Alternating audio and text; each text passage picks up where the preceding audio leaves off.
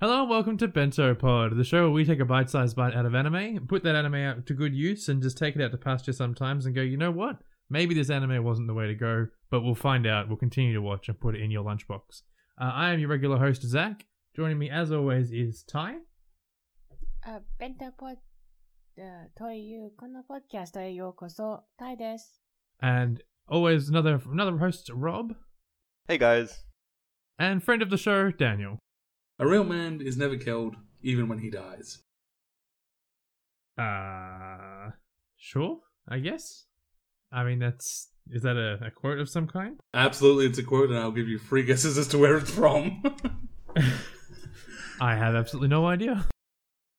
it's a minor mecha anime I keep on telling us we all should watch.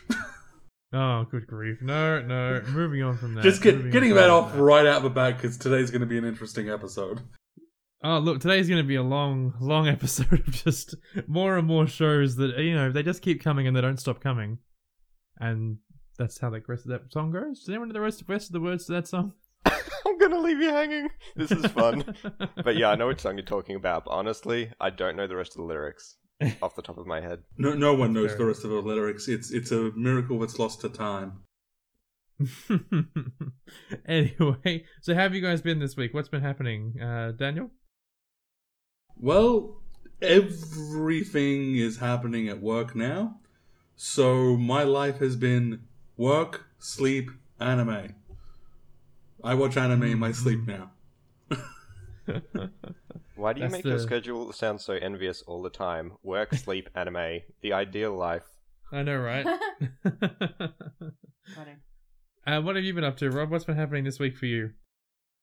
Uh, well, I spent uh, a lot of time this week at my partner's place, and um, then went back home, played some games, and then just smashed out the anime. So Nice. it's been k- uh, kind of similar, actually, to Daniel's week. Fair enough.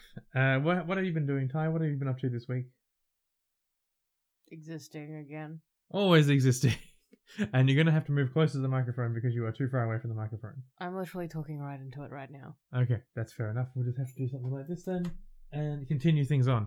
Okay, and since nobody asked, I have been working, sleeping, and watching anime as well. It's been a fantastic time. I've had quite a good time doing that.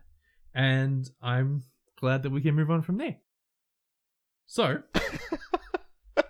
You, re- yeah, okay. We need to, we need to sort out a way to ask you in a smooth way because I feel like every time we let you down, and That's alright. it just like eats away at you just a little bit. It's like no, I can't that's have okay. that.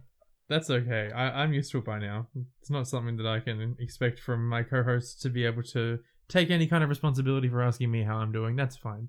I appreciate that you guys are here at least. We could, Zac. We really could ask you how you're doing, but we just don't care at all. Mm, I mm. care. I care. No, that's, He's that's fair lying. enough. I wouldn't care. that's all right. Well, we've got a, a full week la- this week, so just like last week, we had a whew, we had quite a week last week in terms of new shows, and yeah, they just keep coming. It's it's almost as if the anime industry just continues to grow and try and make money, which I just don't understand. Why would you? Why would you bother doing that? Really, they should be paid in exposure and love. I, f- I feel like we're gonna need to start uh, start uh, really getting better at this. Just because, man, last week was a slog. I think it was what three hours was it? Yeah, last week was was three hours, just under, Ah. but we had so many shows to get through, Ah, and this week so we have even more shows. shows to get through. Mm, mm. So to all the devoted fans out there, thank you very much for putting up with us because that's that's a lot. it's it is a lot, but hopefully you broke it up throughout the day. You didn't listen to a three hour block of us talking because that's I can't imagine anything more painful. Anything better than listening to you talk for three hours? Come on, Oh, come no, on. Me talking for three hours, my voice is uh is grating. But let's move on. let's just get straight into things. So this week, uh, one of the new shows that came up was Eagle Talon Golden Spell, and let me tell you, this show is bananas. I've got big flash animation energy out of this show. It feels like a, an old flash animation. It looks like an old flash animation. It has the humor of an old flash animation. If it wasn't for the fact that it specifically references coronavirus, I would think it was from the early 2000s. Sorry, what's the title of this one? Eagle Talon Golden Spell. Eagle Talon Golden Spell. Gotcha, gotcha. Yes. Uh, the story is about an evil group called Eagle, Eagle Talon who are trying to take over the world, but they had to do so remotely due to coronavirus. Funny. it is quite. It's a bit of an odd one. Um, I'm- the way they're going to do that this week. Sorry, I'm, I'm not sure how I feel about the fact that there's an anime that is already capitalizing on the coronavirus. Like, I mean, it's it seems that's too why it's soon. got big flash animation. It just seems too soon. it's not. It's been happening for you know nearly a year now. It's not like it's new news. But Oh Jesus, yeah, you're right. Okay, but um, Yeah, sorry, I'm just so- looking at the artwork and it looks really cool. Like it does Yeah, look like like, old school animation. Mm, mm, mm. It's it's interesting on that side where it, it does look really strange. Um, they've made a magic sound, or at least this week, their plan to take over the world is they've made a magic sound that can make humans do anything, but they've decided that this sound they're going to make people poop their pants. Yes, the brown noise. I was going to say they have they have a literal brown note. Excellent. I approve wholeheartedly. uh, they're faced with a superhero called DX Bomber, who's also working from home, and he started a remote superhero agency, which is basically just a an IT company. To be quite honest with you, it's not anything of any note or anything. It's just basically an IT company. Well, to be fair, in lockdown, most of our uh, real life and death emergencies are internet connectivity issues. So that's Mm. that's a real superhero act. Yeah, look, that's true. That's true. Uh, so the first plan of them is to remotely take over the the discount grocer. So they're going to go downstairs and get the discount grocer and take over from there. But he doesn't have a smartphone, which means that they can't play the magic sound. So therefore, he needs to get a smartphone. Jesus So Christ, out? these guys are on such a low budget. What the hell? they go out and they buy him a phone. Eagle Talon buys the grocery clerk a phone. And then they have to keep going down there in person to see him to fix issues, eventually culminating in buying phones for all of the business owners in the area. And they say, okay, well, now that we've got your smartphones, we'll get you all into a group call and we'll do the magic sound. All of the business owners refuse to take the calls and end up, they, they can't take over the world because nobody listens to their sound. that's pretty funny. I'm just aghast at how this fell down. I, I it was a flawless plan. It was. Uh, they're then blown up by DX Bomber, who blows them up remotely, and that's the end of the episode. You, you know what they should have done is just had laxatives in cookies. Same Oh, effect, much more foolproof plan. exactly, it's the perfect plan: laxatives and cookies. Uh, overall, I would say it's very weird and very random. There was no cat, so I will not rate, but I would not watch it again. It was was not for me, unfortunately. That's a shame. Yeah, But how how so the animation was that enough of it wasn't enough of a draw to get you in. No, look, the animation I got, I enjoyed the like the throwback at the beginning, and then I was like, ah, if you're gonna do this, I'd rather you do it with more rather than that. Like, it's not ideal, it's not great, it's pretty average animation overall. Mm, right. Mm, It, it is early 2000s Flash animation to an extreme degree, to the point where one character, uh, the footballer, I believe, he doesn't move or talk. Well, oh, I'm gonna make a really bad joke about footballers not talking or talking but not saying anything of worth. But I I'm just gonna backpedal from that joke. Yeah, no, look, that's uh, we'll we'll leave that for for the people at home to make that connection. But yeah, he literally doesn't talk at all, and he just stands there, and it's it's funny, but it's odd. Moving on from that though, so since we're moving next into Sleeping Princess in the Demon Castle, which Tai, I believe you're going to be doing Sleepy Princess in the Demon Castle. Uh, yep. So this is oh, this is really cute. I, it was a it it feels like a very children's anime, like a very cartoon, not cartoony. What's the word? Like you'd watch with your daughter, like that's below eight years old, maybe. but it's where a princess was captured by the demon king, and she's held captive to be used uh, as a trading chip to um for the humans' land. But have no fear. Uh, have no fear. Uh, Hero will rescue her.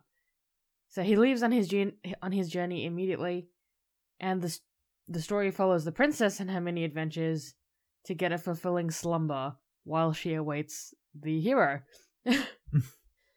First, she gets a soft, luxurious pillow. Then she's on a quest to get some sheets. But what will she do next? She's behind bars. How does she trick her way out? it's so random. I, it's Wait, like so a th- is this a whole story about a princess just trying to get a good night's sleep? Is yeah, that what I'm hearing? Yeah. exactly that. That's really relatable. I'll have to watch Honestly.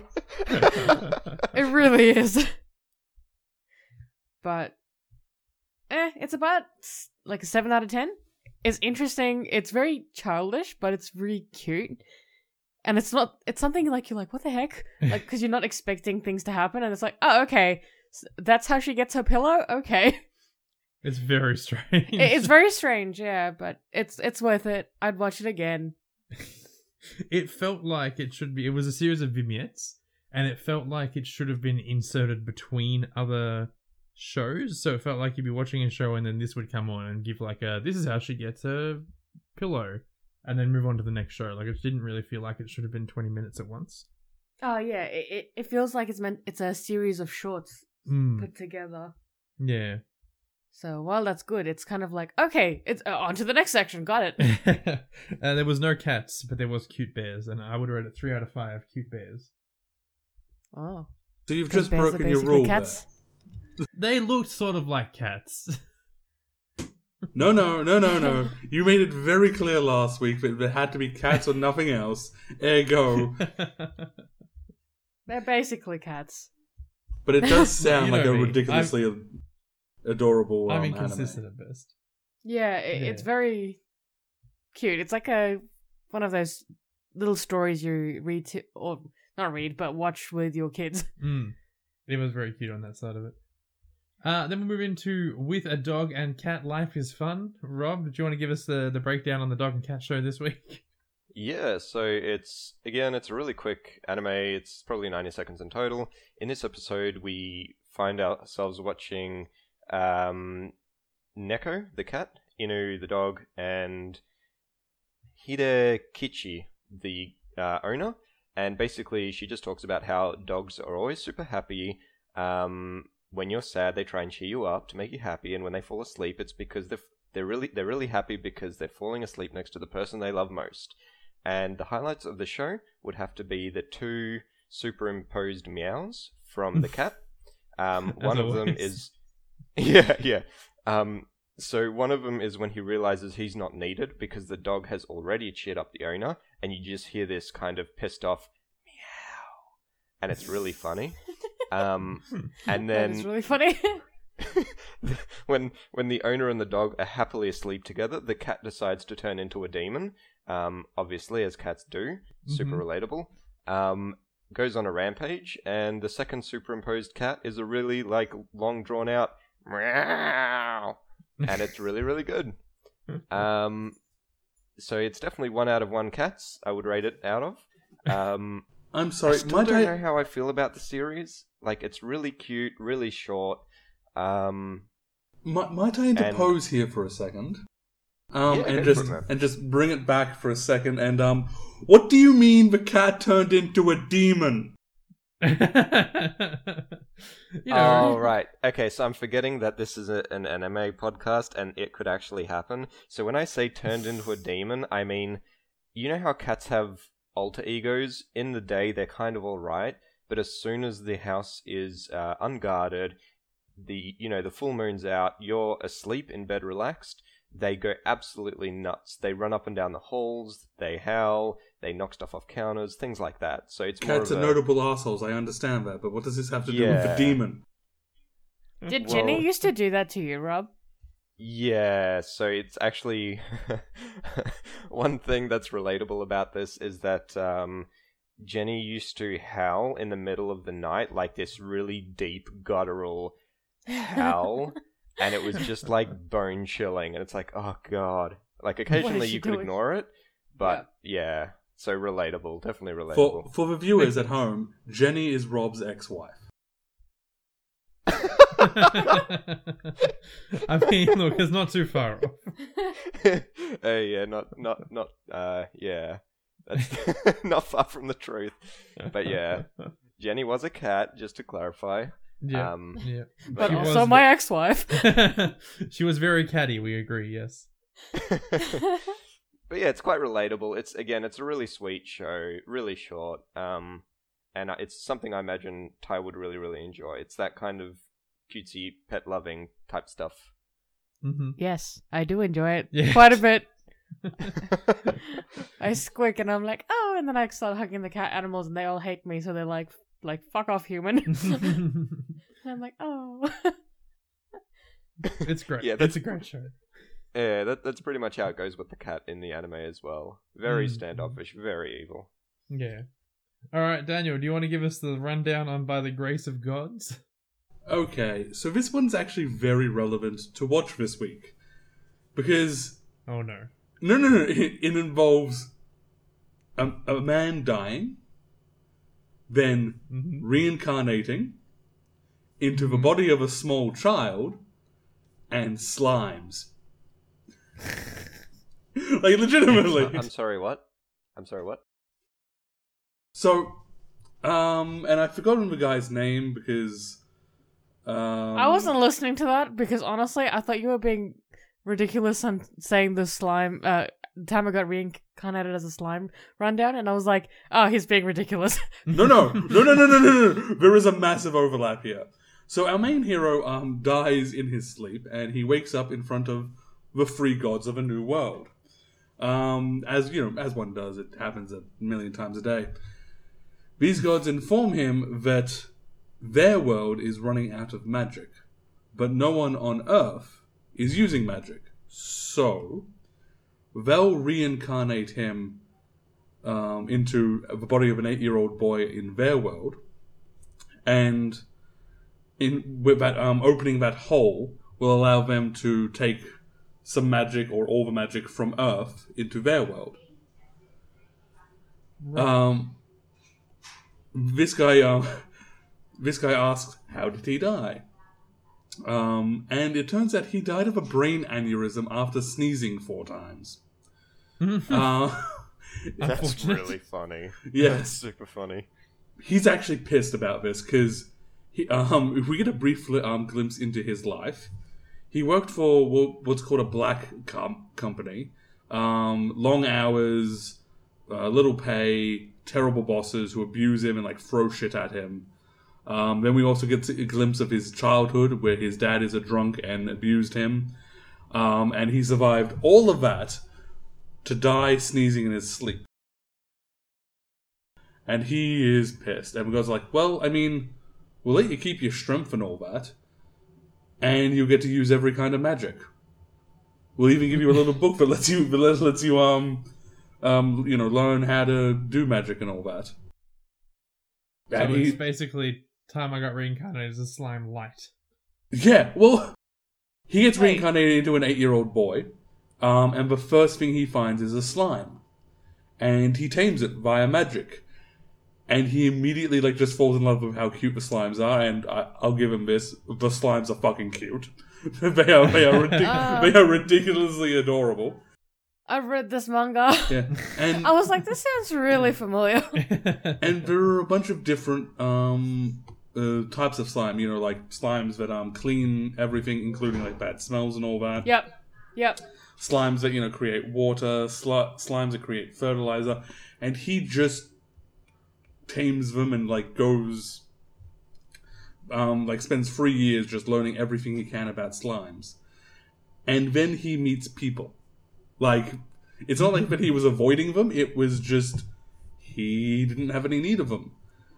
And the episode ends with Wait, this isn't the first episode?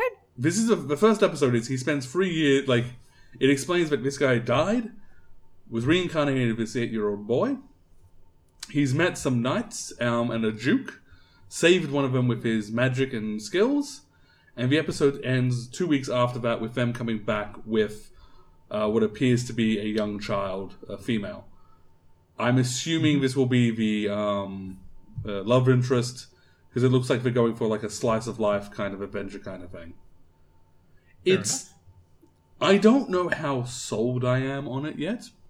Oh, I want to watch it. Like I'm gonna I'm gonna. I'm I'm gonna watch another episode of it to give it like it's not like um the one last week with um that was based on the computer game. Uh, what was it? King King's Raid, where I just noped straight out of that for being yeah. too generic. This actually just looks like kind of neat and cute, and I'll give it a chance. Cool. Nice. The, is there any rating? Would you like to give the show a rating? Was there any cats? Um, no, but there were approximately thirteen hundred slimes. So I'll Fair give it. I'll give it thirteen hundred slimes over one small child. well, that'll do it. That works, I guess. All right. Well, I'll move into Noblesse. Noblesse? Noble, sir. It's the weird. Like, I called it Noblesse, and then Tai said it was Noblesse, but it's spelled Noble, double S E.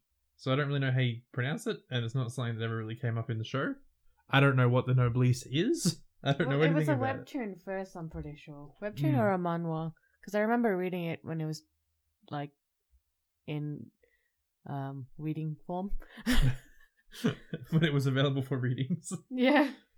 Fair enough. Uh, I'm gonna just preface this by saying it was odd, and it was not super like it didn't draw me in straight away, and it was a bit all over the place. So it starts out with a military unit that take out 330 soldiers. This unit is six people. Yeah. It, oh, sorry, I just looked it up. Yeah, it's Noblesse. Okay, In Korean, it's Noblesse. So, fair enough. Noblesse. Noblesse. Noblesse. Excellent. And uh, there, they take out 330 soldiers and then they're sent to Japan. Then we cut to a high school with a boy in a cast coming into the school and they talk to the school security guard.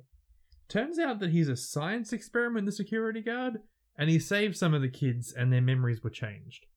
So now the boy thinks he was hit by a car as opposed to being saved by the guard. And the rest of the Like- episode just sort of. Sorry, Rob. Saved from what? Sorry. What was the kid saved from? Because you said that he thought he was in a car accident, but the the security guard saved him. What did he save him from?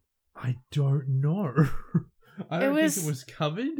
It It, wasn't. it, it really- was where the character I can't remember who it was saved a a young lady from stepping onto the street. So she mis missaw or misheard the um you know the walking man symbol or whatever, and so she stepped onto the street and he was like, "Oh, hang on," and she blushed and was like, "Oh my god, like I'm in love with you," sort of th- that sort of blush. And her man came and was like, "Oh, I'll teach you to flirt with my women," sort of thing, and like you know, take my women, all of that. Fair enough. I, It was dumb. I got lost because I was just like, this isn't being told in a like linear fashion. I don't know what's going on. Yeah, that's why I said for you to do it because I'm like, I don't really know how to review this properly because it's just Mm. all over the place. yeah, it's really really strange. And then the rest of the episode is just exploring the character relationships. From what I've been able to figure out, the main not main character, but uh the main antagonist it looks like he's been living with the director of the school. But he's also the director of the school's boss. It, it doesn't. really yeah, weird. I feel like it assumes you know something about it, Mm. or it just starts off with a, "Oh, there's so many mysteries. Don't you want to watch more to find out?" Yeah, yeah. And it's like, no, it's just so many. It's ridiculous, and it's not. There's no exciting thing to Mm, draw you you in. It's just a whole bunch of, oh, they're talking like they know each other. Don't you want to know why? From what the description mentions that he's a vampire lord, but that didn't come up at all. Um, Oh, I didn't know it mentioned that. I told you that. What a, As what a a- horrible thing to waste. Like, yeah, this guy's a vampire lord. Anyway, moving right along. yeah, the, the description of the show says it, but the show doesn't really cover it. So maybe it's going to come up later. I don't know. Uh, the ending sequence is the military unit is now in Japan and they're on an investigation mission, which they don't like because they think they're not good at investigation missions. They're only good at killing. Uh, overall, very slow, not very interesting. There was a picture of a cat that was drawn on the cast, so I'm going to give it three out of ten vampire lords. Also, I was saying it wrong. It, it sounds similar to Noblesse. Yeah, no, but that makes that makes more sense. Yeah, fair So, enough. Yeah, yeah, I, overall, I'm not sold on Noblesse, and I'm I won't be revisiting it. Noblesse, yeah. Yeah. Uh, so then we'll move into Grand Blues. Tai, did you want to give us a rundown on Grand Blues? Um, a thousand percent yes. Maybe even a hundred thousand percent yes. So I would highly recommend the show. It is so ridiculous. I love it so much. so it's a medieval sort of land, and in that land roams a hero and his clique, I guess, his party. They're traveling, but also talking so loud, so they attract a whole bunch of monsters. Oh no!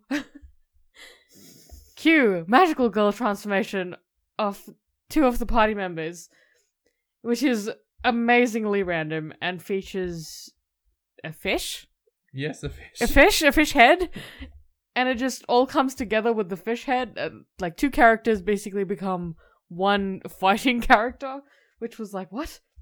But their transformation scene literally lasts for half the show because it's only a few minutes long. I can't remember. It's three minutes long. Three show. minutes, yeah. Yeah, so the transformation scene lasts for half the show, and they defeat the monsters in the other, like, quarter, I guess. Mm. And oh my god, please watch the show. It's 10 out of 10 fishes. it was such a good show. I had quite a lot of fun with it. It was it was bizarre and unexpected. It was just like, yeah, okay, I think I know what's happening. I don't have- know what's happening. yeah, I had no idea what to expect. it is based on the video game franchise Granblue, but I've Ah, never played that. Yeah, that's why it sounded familiar. Mm, I haven't mm. played it either, though, Yeah. but I've heard of it. I've put it on my list. That sounds really interesting and fun. I like the fact that the transformation takes up half the episode. Like you can never get too detailed with those transformations. I feel so. Well, it felt like half the episode. I'm not even sure if it is half. It was about a minute um, of the three minute episode, including the breakdown at the beginning and then fighting the bad guy. Yeah. As an as an aside, it is not based off a video game at all. it is. It's based on Granblue. No, uh, I'm looking at the TV tropes page. Has nothing to do with Granblue Fantasy, especially not to be confused with said game's spin-off Grand Blues. Well, that's not what the description says. so I don't know what you want me to say. I I- don't know anything about any of that, but I do like that you specifically pointed out that it is a fish head as opposed to a fish. So, looking forward to seeing that one.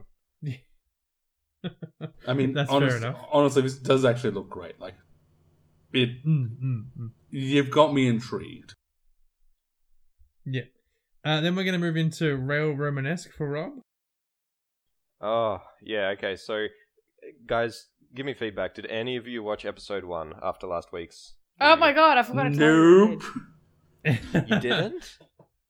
We did. we did, and it made perfect Yeah. sense the first time. what? No, really? yeah, I mean, we had to we had to go back and read the screens, so we like the Mhm, screen was too mhm. quick to read. But other than that, made sense. They're trained Wait. gods, basically. They're trained spirits, and they're gonna they're looking for ways to get people back onto the trains, and they're gonna sell merch. Okay, so I think what I was looking for was some kind of logic. Um, That's where you went wrong. yeah, you're a crazy person. These short these short shows have no logic. Yeah. I, I, I feel like I should have abandoned all because the second episode actually made a lot more sense. Like it, it picks up from where we left off, which was Confusion Station, and Mhm. it takes a train to a linear, logical episode where they just slightly elaborate on the merch idea.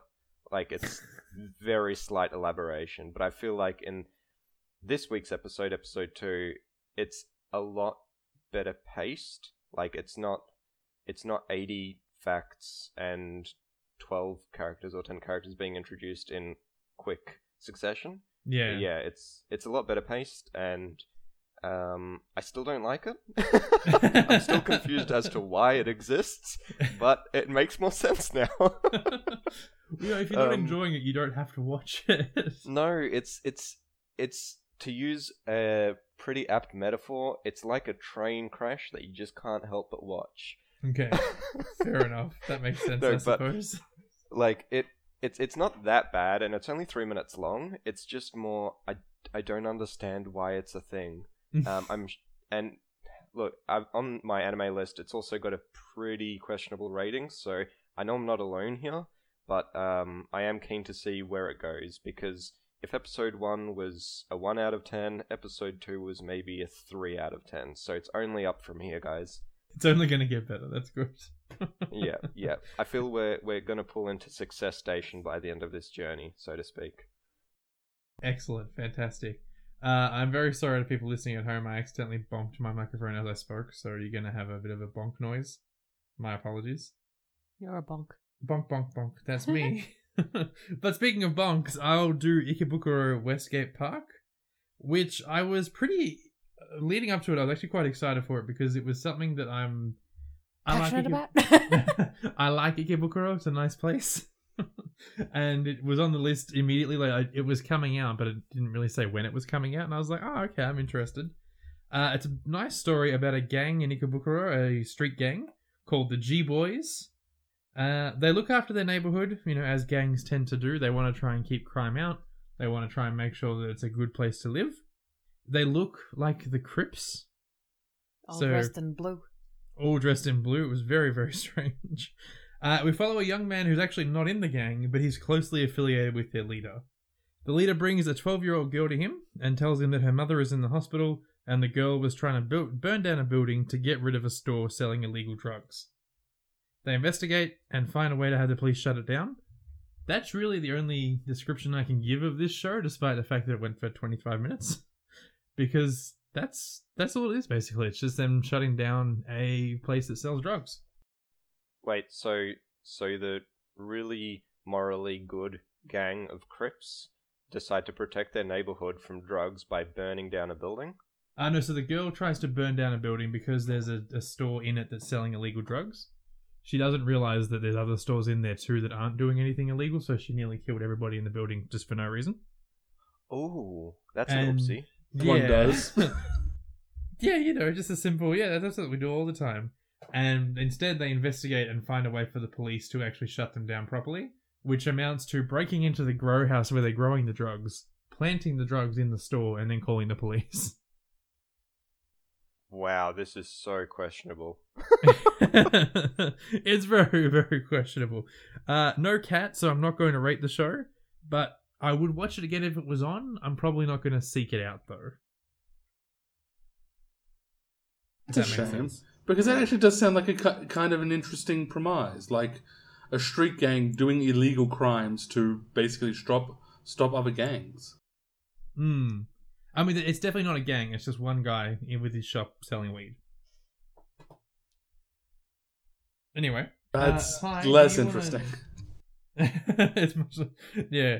Uh, Tai, do you want to get us started with Kuma Kuma Kuma Bear? Maybe. okay, so this is the one you were telling me you were excited for, Daniel, but it's so good and so weird at the same time.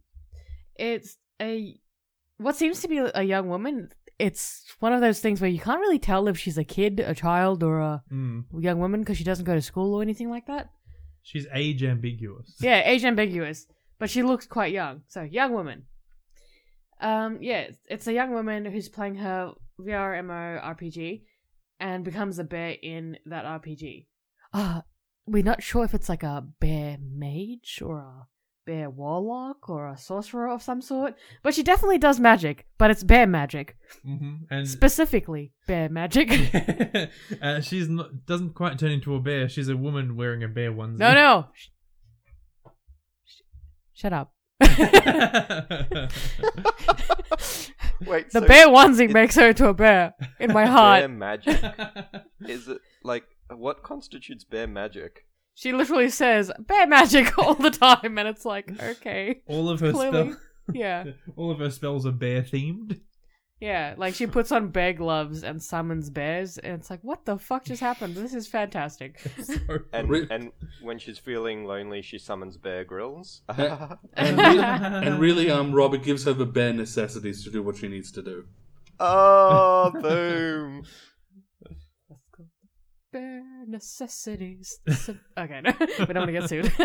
it's okay. as And the it's eight seconds, I takedown can work strike. Yeah, but yeah, she dresses in a bear we- in a bear onesie and does bear magic. Um, so definitely bear themes all around. it. Mhm. I mean, I wouldn't get that from a show called Kuma Kuma Kuma Bear, considering that Kuma is the Japanese word for bear. So it's literally bear, bear, bear, bear. bear, Bear, bear, bear, bear. It's like not Boba Boba Boba, but Bear. Baby Baby Bear. but yeah, so she's at her guild, and a young boy comes asking for help because his town has been attacked. But no one wants to help for some reason. so it's a it's it's been attacked by a black viper, which is a big snake. But the thing is, a massive, massive snake. But all the high level heroes who can help are missing. Yeah. So Wait, so So this, naturally this take- bear magician has to step in? Yeah, dude, but, but, What? down, down to the absolute like bare minimum. We need to get the girl them a onesie in. Terrible. yeah, so she volunteers to help him, to, and you know tries her best. She gets there, and suddenly there she's attacked by the black viper. It's a giant black viper, but um, after she defeats it, she comes across the kid again, and he's like, like volunteering his help, and is like, "It's okay, even if we, you know, do it together, you can take back information to the heroes that back at the guild, and they can return to help." And she's like, "Well, we don't need to do that because I defeated it." And like she just defeats it with ease and returns to a guild, and it gives me the vibe of like, "What adventures await?" sort of thing. Mm. How how did she defeat the bear exactly? Bear she- magic, Sorry, how did she defeat the the snake? bear magic. Just barely, Rob. Just barely. no, boo! Get out of here! Just because you don't have enough shows, boo! Yeah, it, boo! it's like a five, maybe six out of ten for me. Six out of ten bears. I quite enjoyed it. I, I won't be rating it because there was no cat, but I had. I a- mean, bears look like cats, sort of, no, look, Daniel raised a good point. I can't break the rules. The rules are no cat, no rate. But they kind of look like. But yeah, I, I wouldn't go out of my way to watch it again, but I kind of would because it's kind of cute and silly and fun. mm, mm, mm. Like, i- if there's nothing else to watch, I'd be like, oh, we should watch that again, you know? Yeah, like what we were doing with Millionaire Detective last season. Yeah, it was Yeah. interesting enough to go back to, but just not something you'd outright seek. Yeah, that makes sense. Uh, Rob, do you want to give us a breakdown on Tonikawa Over the Moon for you? Is that the one? Yeah, yeah, yeah. Um, so this continues on from where we left off, where the two complete strangers decide to marry each other after one of them gets hit by a van or truck or whatever. Um, and my suspicions of her being like some super crazy goddess, they're all gone. She's just a standard, standard, I guess, woman. Um, and the guy's just a standard guy. And in this episode, uh, we explore his anxieties about whether or not he should buy a second bed, a double bed, or whether he should buy a bed at all. And by the time his uh, anxieties are dealt with, she comes over, and then they decide they have to go out and buy a bed. And they do. And they have like a cute little bed buying date. Um, A bed buying date. and um, then they go back to their apartment. They realize she hasn't got hairpins or, um, you know, various other womanly things that you need apparently before you go to bed. Um, Ah, yes. So they go out again, My face. and um, it's there's actually a really cute uh, interaction where she falls asleep. He's way too anxious to fall asleep because it's the first time a girl has stayed the night, and she kind of sleepwalks. She steals his doona. He doesn't know how to handle the situation. He almost ends up giving her a kiss, but then he's like, "Ah, first kiss can't be while she's asleep. That's just not right." That's pretty Um, creepy. Yeah, oh god, it's, it's Sleeping Beauty it's fans be like, but it's also really sweet. Like he, he talks himself out of it. He's like, no, it's no, that's ridiculous. Like it's a quick, um, silly thought, more or less, because he's tucking her, um, into a second doona before she steals the third one. Um, but yeah, it's it's just following on, uh, or following up with their really cute new life together, and um, yeah, there's not really much more to say to that. Um, yeah, but it it's it's really really sweet. It's um, yeah, really cute. I'm actually enjoying it surprisingly. nice. Um, Are you yeah. gonna continue to watch? Yeah, absolutely. I want to see where this goes as well. Um, just because I feel like it's really simple stuff that they're exploring. um, like buying a bed, like you know her hairpins, you know, just Mm. really mundane stuff. So I'm just interested to see whether they continue with that or whether it develops into anything more dramatic or whether they can manage to keep this really cutesy vibe happening. So yeah, probably a six and a half out of ten, maybe a seven on a good day. So I'm quite liking it. Nice. That's awesome. I'm glad that it's you're enjoying it. That's good. Mm, mm, mm. Yeah, cool. Uh, then we'll move back into Tai for Adachi and Hang Shimamura. on, hang on. I'm being attacked by the cat. the Okay. cat is attacking, and her little murder mittens were digging into my arm while she was running all over the place. Let me let me be the cat and superimpose meow. I'm surprised she's not like like screaming into the microphone because she's Mhm. like, "You're not paying attention to me." Meow. oh man. Uh, okay, so Adachi and Shimamura is super cute, very very boring, but very cute. um, it's about two friends who skip class and have a great time together playing ping pong and table tennis. Uh, th- that's kind of it, really. The animation oh, is that's so good. I'm they, so they hang out. Yeah, it's it's just them hanging out and like you know being naughty, but not really naughty. Their version of naughty, like a good being- kids version of naughty. Yeah. Like, we're delinquents because we're playing table tennis. But like we're skipping class, then like oh no one does that. Yeah. Yeah, but the animation is really pretty and makes it nice to watch. But there's no exciting storyline or like other redeeming feature except maybe this is a bit weird. But there's a there's an unexplained person in a spacesuit, uh, spacesuit, space suit, Mhm. hanging around, and like people are like, oh, there was a person, uh, there was a person in a spacesuit in the river the other day, and it's like, I kind of want to know why, but not enough to watch all of it. Yeah. I'm interested in the spacesuit. I don't really want this layer of girls playing ping pong. Yeah, well, it, it was it was very much a fr- like good friendship anime, a relationship sort of anime. Mm. So it's like I could definitely see this being popular with you know young teens and Mm, people mm, mm. who want that sort of friendship and relationship, maybe. Potentially. It, it does seem like it's going to blossom into a relationship as opposed to just a friendship. But then I don't know if that's just us adding that other dimension onto that. Potentially. it was very sweet, though. It was, it a was very show. sweet, yeah. Yeah. Can I just say that I went to I met up with a friend uh, in a park, and the park was bordering on a sports center, and the sports center had a dedicated ping pong section. And you're making me have FOMO, guys. I'm really missing out on my ping pong time. That's a shame. You have to come over when you can and play ping pong because we have a ping pong Hmm. table. Woo! And oh yeah, abs- Don't. It's a trap. Yeah. That's how they get you. Run, flee, What do don't you go. mean That's how they get me. They've all they got me like years ago. The first time they came over and played D and D, they got me. I am got. It's way past the point. I can't really deny. Help! that. I'm drowning in got. Uh, I'm so- doing an anime podcast on my Sunday. I have been got. got hard. Yeah. fair, fair. Uh, then I'll take over again with Wandering Witch: The Journey of Elaina. So you may Oh, recall yeah. that last time she became a witch, and there was nobody who was willing to teach her except for the Galaxy Witch, who eventually taught her, and her parents paid for her to fail because she never failed at anything before. Uh, this week she sets off on her journey, and she arrives at the Land of Mages, which you know, as you do, you go to the Land of Mages and get it all moving forward with that side of it all.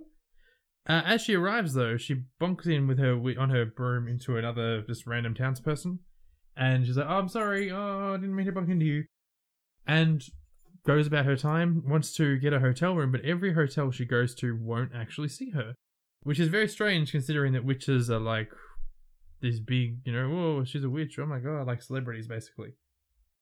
this is like the story of Jesus in Bethlehem. Nobody would rent out their place. Oh my god, parallels. Is Such that how that story goes? I don't know, but I'm sensing a pregnancy coming. That's all I'm saying. well, it turns out the reason they won't actually see her is because she's not wearing her witch badge. And they just don't believe that she's a witch because she's not actually wearing the brooch. And she's lost her brooch. It's gone missing. She has no idea where it is. So she keeps going from place to place because she wants somewhere to stay for the for the night at least.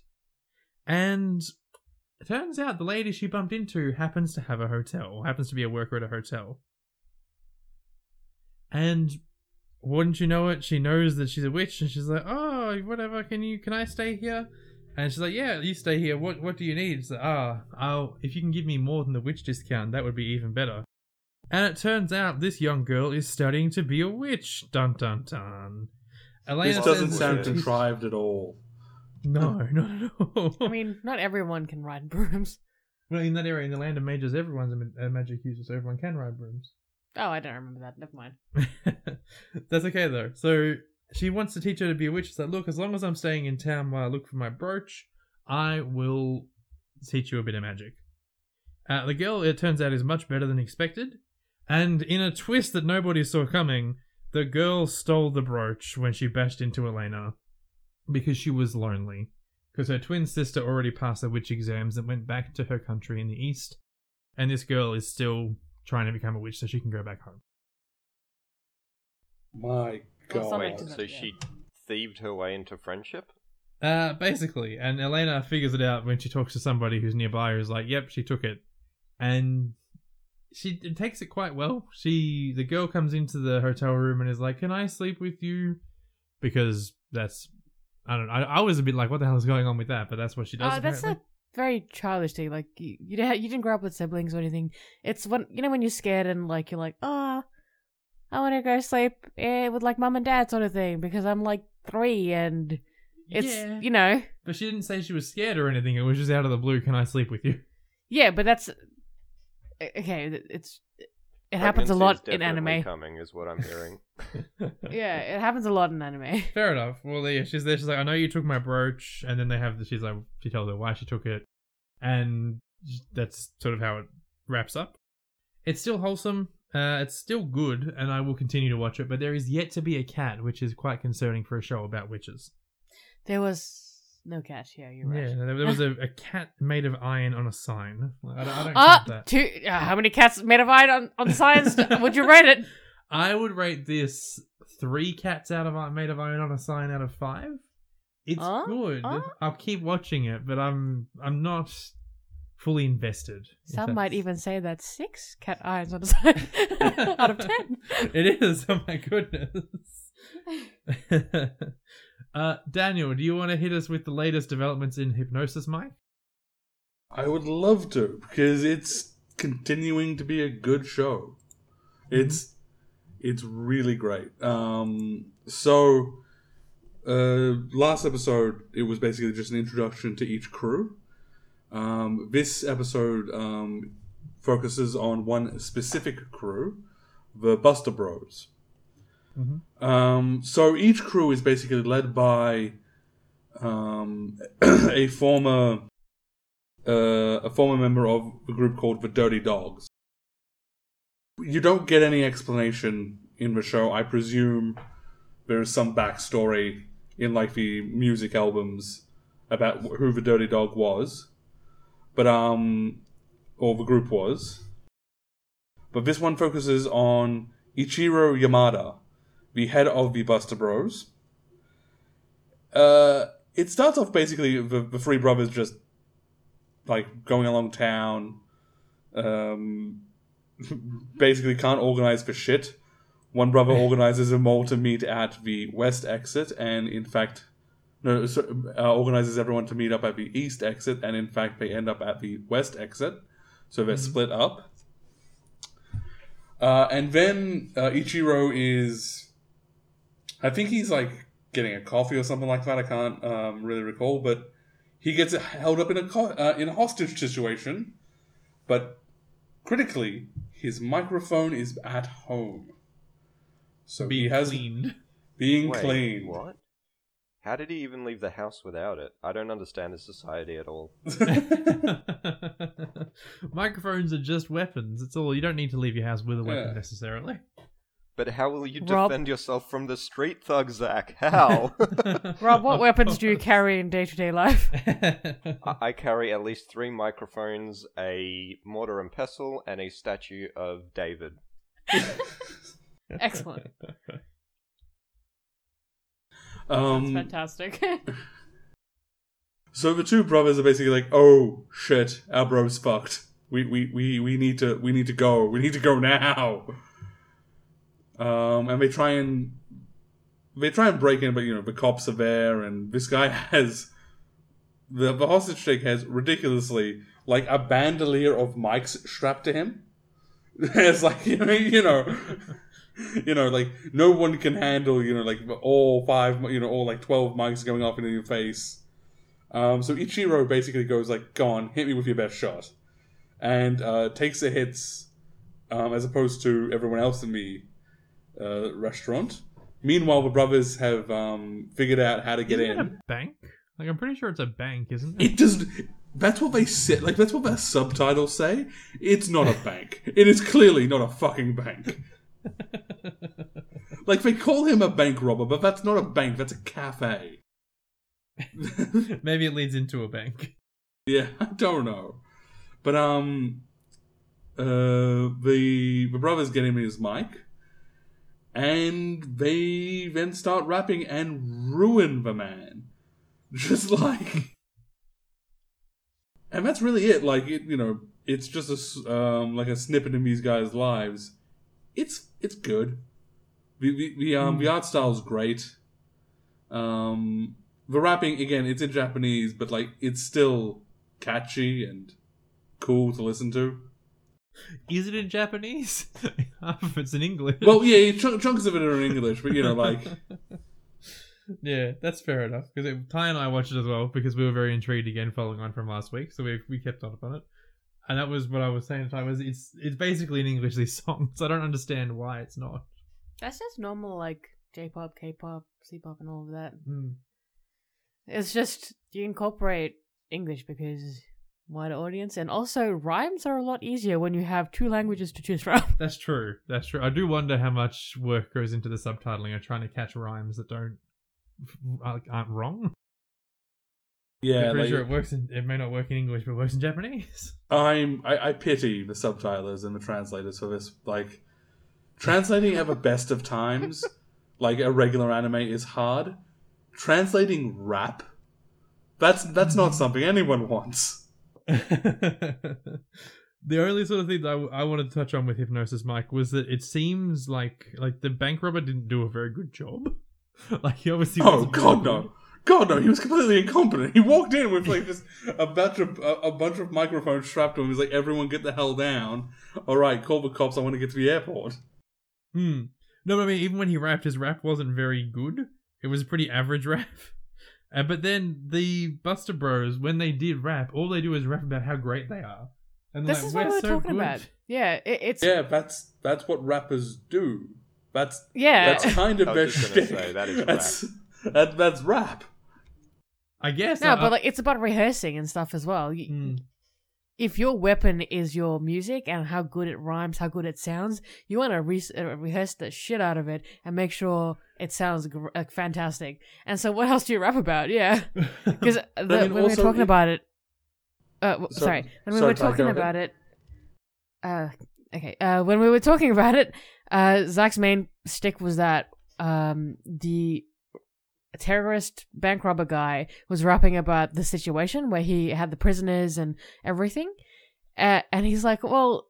It's a bit dumb that the like Buster Bros aren't rapping about the situation and they're just rapping about how great they are. Hmm. And it's just like, well, if you're like freestyling, it can either it can go two ways, you know. It can go really shit or really great, or oh, that's not two ways, but like, or just you know, like okay. it can go two ways: really good, really bad, or okay. ah, yes, the hidden third option. yes, always, always. Yeah, but Hmm. So I'm quite enjoying it yeah, well. if that's your main source of power and like attack, you'd want to make sure that's fucking great, you know. Yeah, th- that's true. That's true. I, I am quite enjoying it. We're just saying I'm a bit of like, let's do some freestyle. Let's not just do. We're so great. We're taking you down. Bang, bang, bang, bang. I mean, it also, Also, kind of. if- oh, Eh. go, Rob. If you haven't already, you need to listen to Eminem's more recent stuff because all he raps about is how good he is and how criticism fuels his rap. It's literally those two things. Like That I still makes love him, sense. he's great, but that's all he raps about basically. Fair enough. That's what a lot is. Uh, a lot is. Otis. I'm very tired. That's what a lot of rappers rap about. Daniel's right. Fair enough. But I mean, also, And Daniel, it- did you have any? Yeah. yeah, like the um, like it, as um, Ichiro said, like it's his soul. Like he's he's not like using this as like an offensive weapon or all that. It's like let rap is my medium. Let me show it to you. So he- he is Yeah. basically like when when he raps, he is rapping about himself because this is this is the medium he uses. That's fair. I get it. That's fair. That's fair. I understand.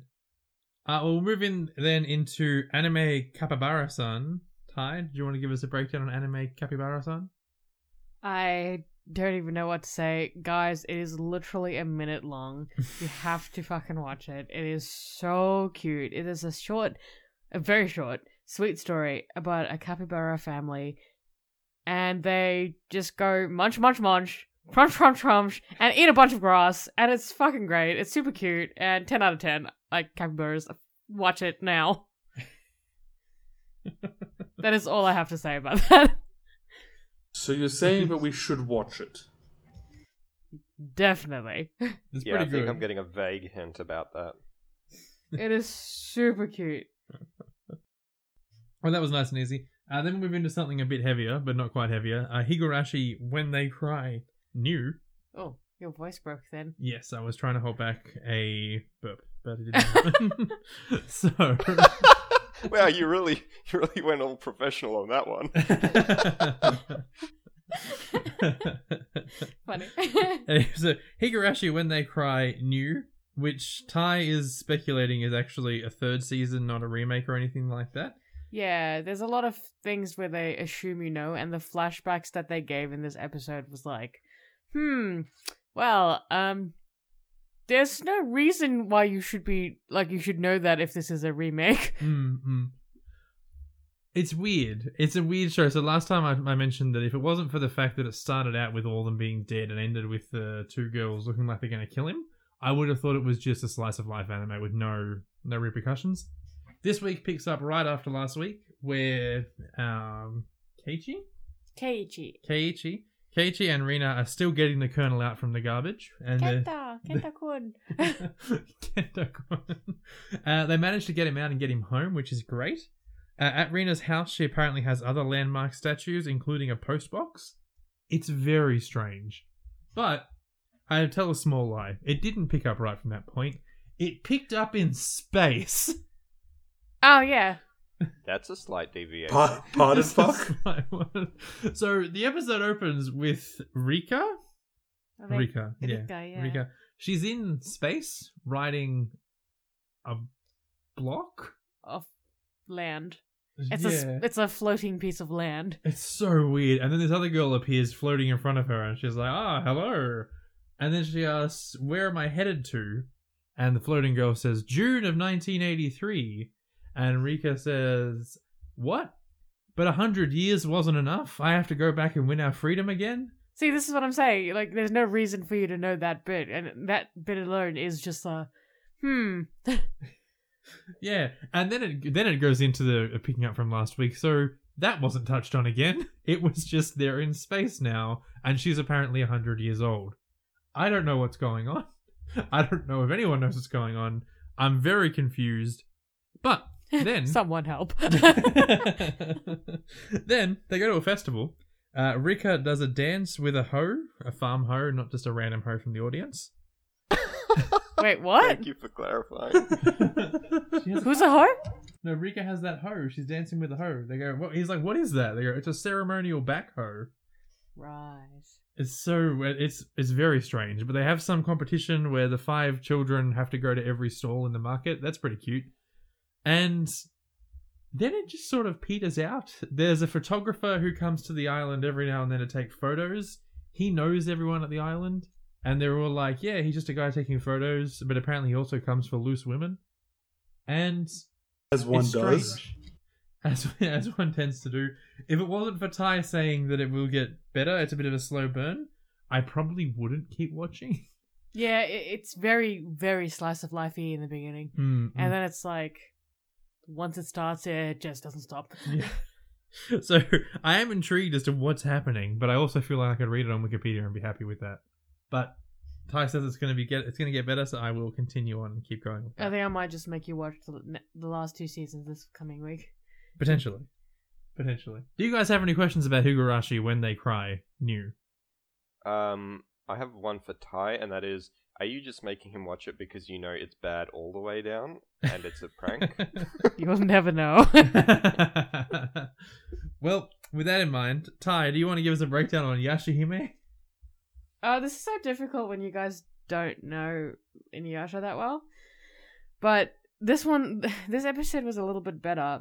It basically gives us a short insight into the main character from last time, who we kind of presume is Yashahime.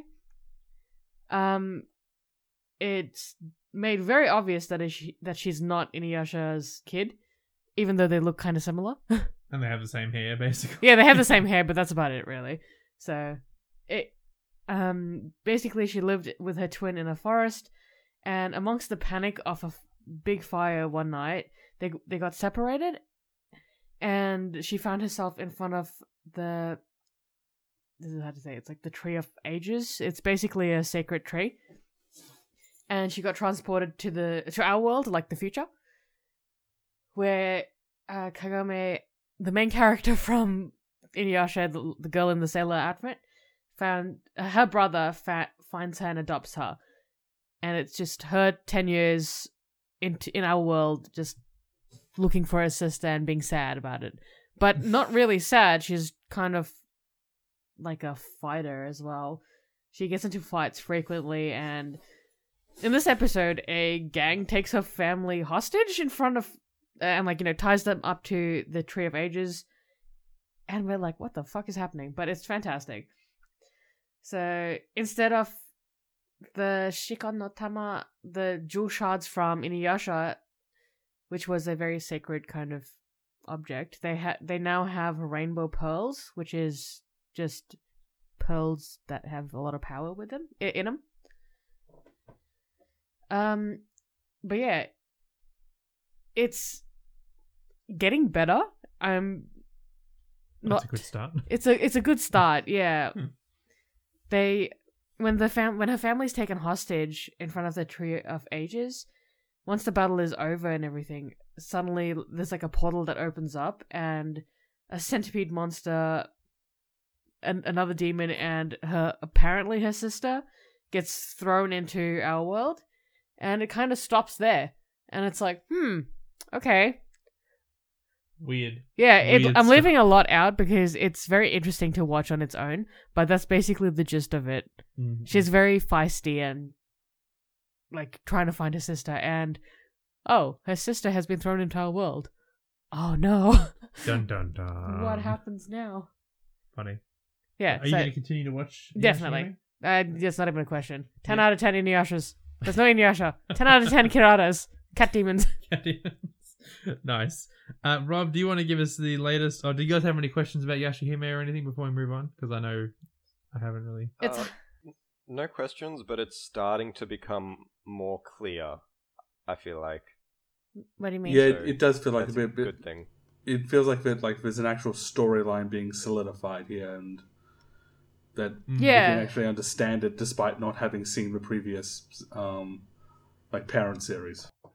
Yeah. Yeah. Fair enough. That makes sense. Uh, so Rob, do you want to give us a breakdown on Jujutsu Kaisen? Yeah, so first of all, I'll just say I didn't watch Burn the Witch this week, um, but I'll be catching up next week with episodes 2 and 3.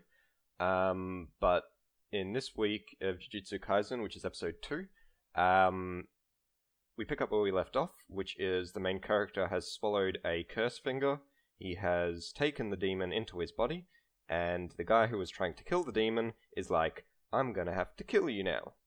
Um, so, yeah, we pick up from there the main character's like, I, I'm, I'm fine. It's fine.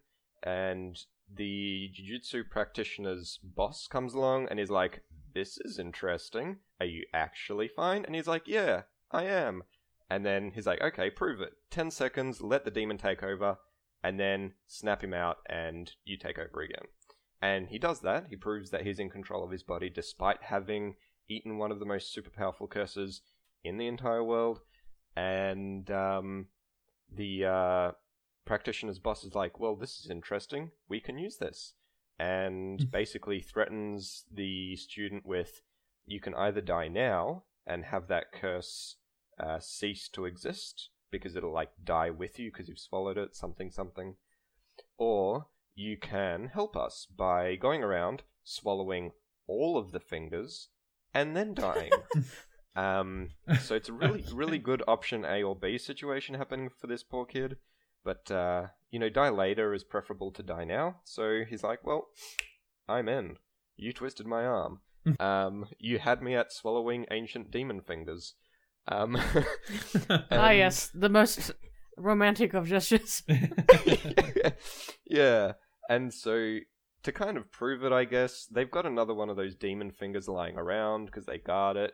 And he's like, well, let's see how you handle number two. You, you know, you ate number one in a pretty st- stressful situation. And um, he's like, well, you know, in the daytime it looks a lot grosser. But he swallows it.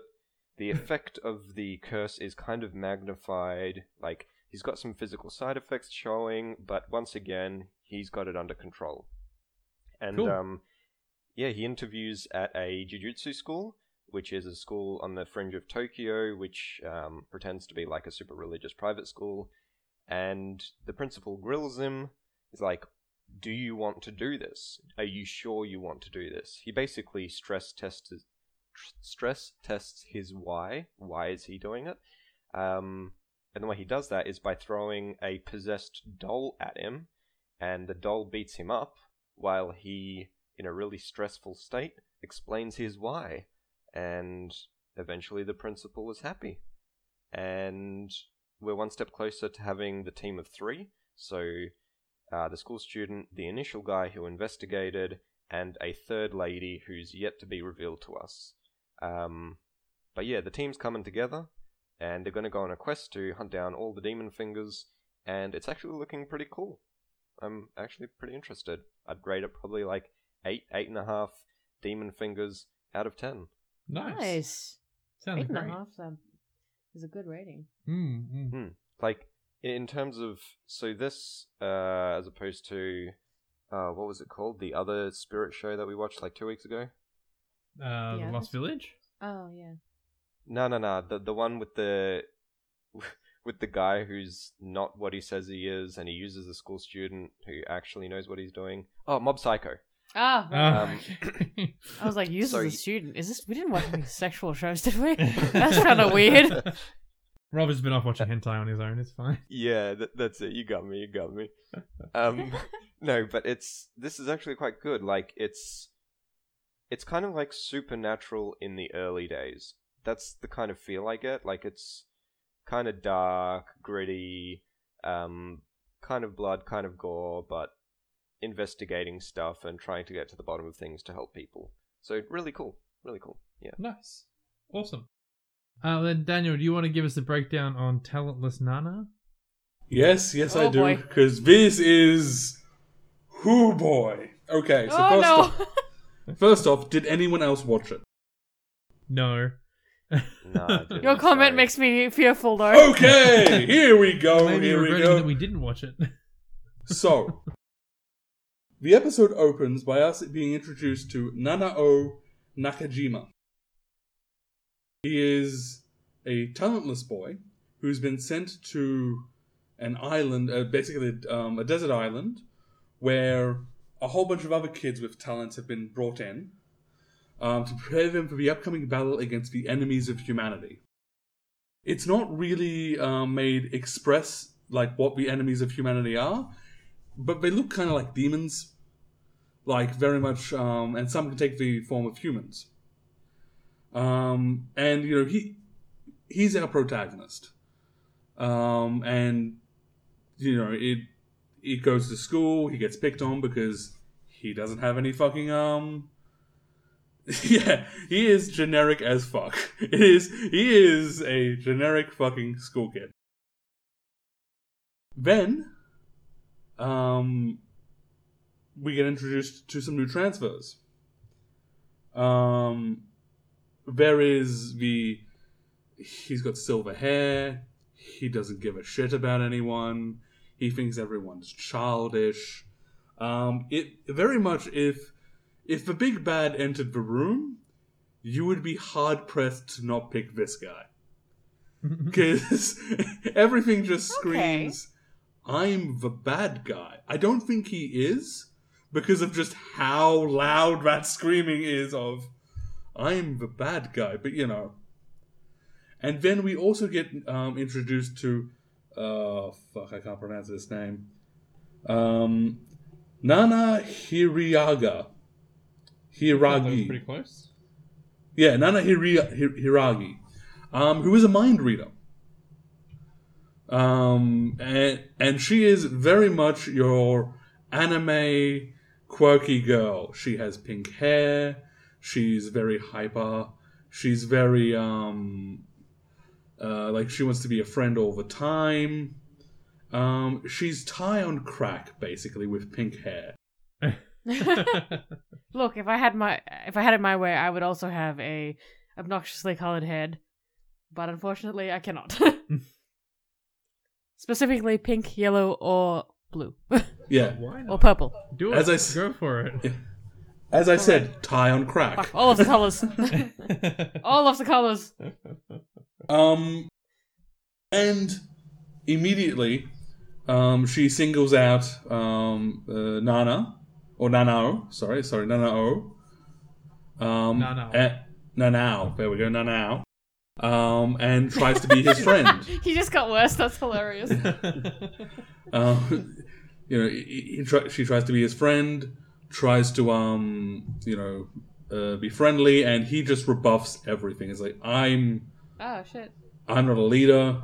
I, I don't care what everyone else thinks of me. She calls bullshit. It's like, no, you clearly care what everyone fucking thinks about you. Um, you just need to stop living in your father's shadow.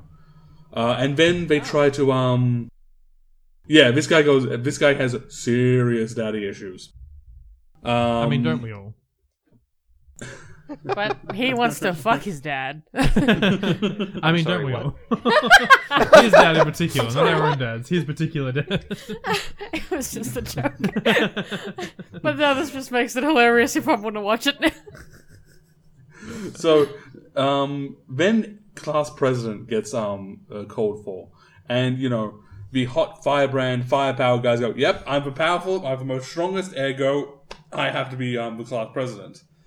Uh, the guy with ice power is like, "No, no, you're a brute. Clearly, I'm the prettiest. I should be." And then, Wait, what? like basically he he is like a pretty boy um Oh, and that's it's so like, you know, it's funny. like yeah it's like i should be because you know i have some actual personality then um Oh, yeah, Nana- wow. yeah. Shots fired. Then Nan, um, then Nana goes, I think it should be Nanao. and, uh, you know, he doesn't have any powers. Ergo, he should be class president. Um, That's not how this works. That's not how Yeah, any of this what? works. Yeah. to which the fire guy said, Look, we'll settle this outside with a brawl tomorrow. And the teacher agrees for some reason. nice. Um, then, uh, you know, Nanao's like, why the fuck did you do that? I'm leaving. Nana continues to follow. Um, and, you know, basically being a quirky anime girl tries to melt his heart. It doesn't work. In fact, he she basically triggers him to complete anger and rage and hatred. And then we Oh. cut yeah like it's it's real fucking bad um there was a huge blow up and then we cut to the fight the next day where nanao is not fighting because it's like well he can summon firestorms he can summon blizzards i will die if i get in the middle of that i'm done Smart move. Smart- Just stay out of it. yeah um and uh, the fire guy loses because he's just he doesn't have any um skill it's just raw power Mm. Um, but when he loses, he loses control and just fires a giant fireball that would um, uh, eviscerate the entire class, including Nana. Nanao sees this and is like, I actually have changed my mind. I want to help this girl. And steps in front of her. Plot twist! He has a talent. Dun dun dun. His talent is he can nullify the talent of anyone else. Oh, fuck off. He's Eraserhead. Yeah. He is an anti-talent, basically. Um, and you know, saving them from everyone. Everyone's like, "Yeah, he's the class president." Um, and then Nana and Nanao uh, head off out into the forest um, on like a viewing platform, like over the beach on a cliff head. You know, like we- we have them, you know, around our beaches. You know, they're really up high and um, and you know, uh, Nanao's like, you know, I I never thought myself a leader. Thanks to you, Nana, I can actually, you know, become a leader. And there's this really touching moment where Nanao holds hands with Nana and blocks out her um, her mind reading. So for the first time ever, she can't hear the voices of everyone. And then she pushes pushes him off the fucking cliff. What? Oh, Plot twist I the wanna hear this. second. Clearly, she wanted to hear the voices. yeah, obviously. no, no, no, no, no, no, no. She is talentless.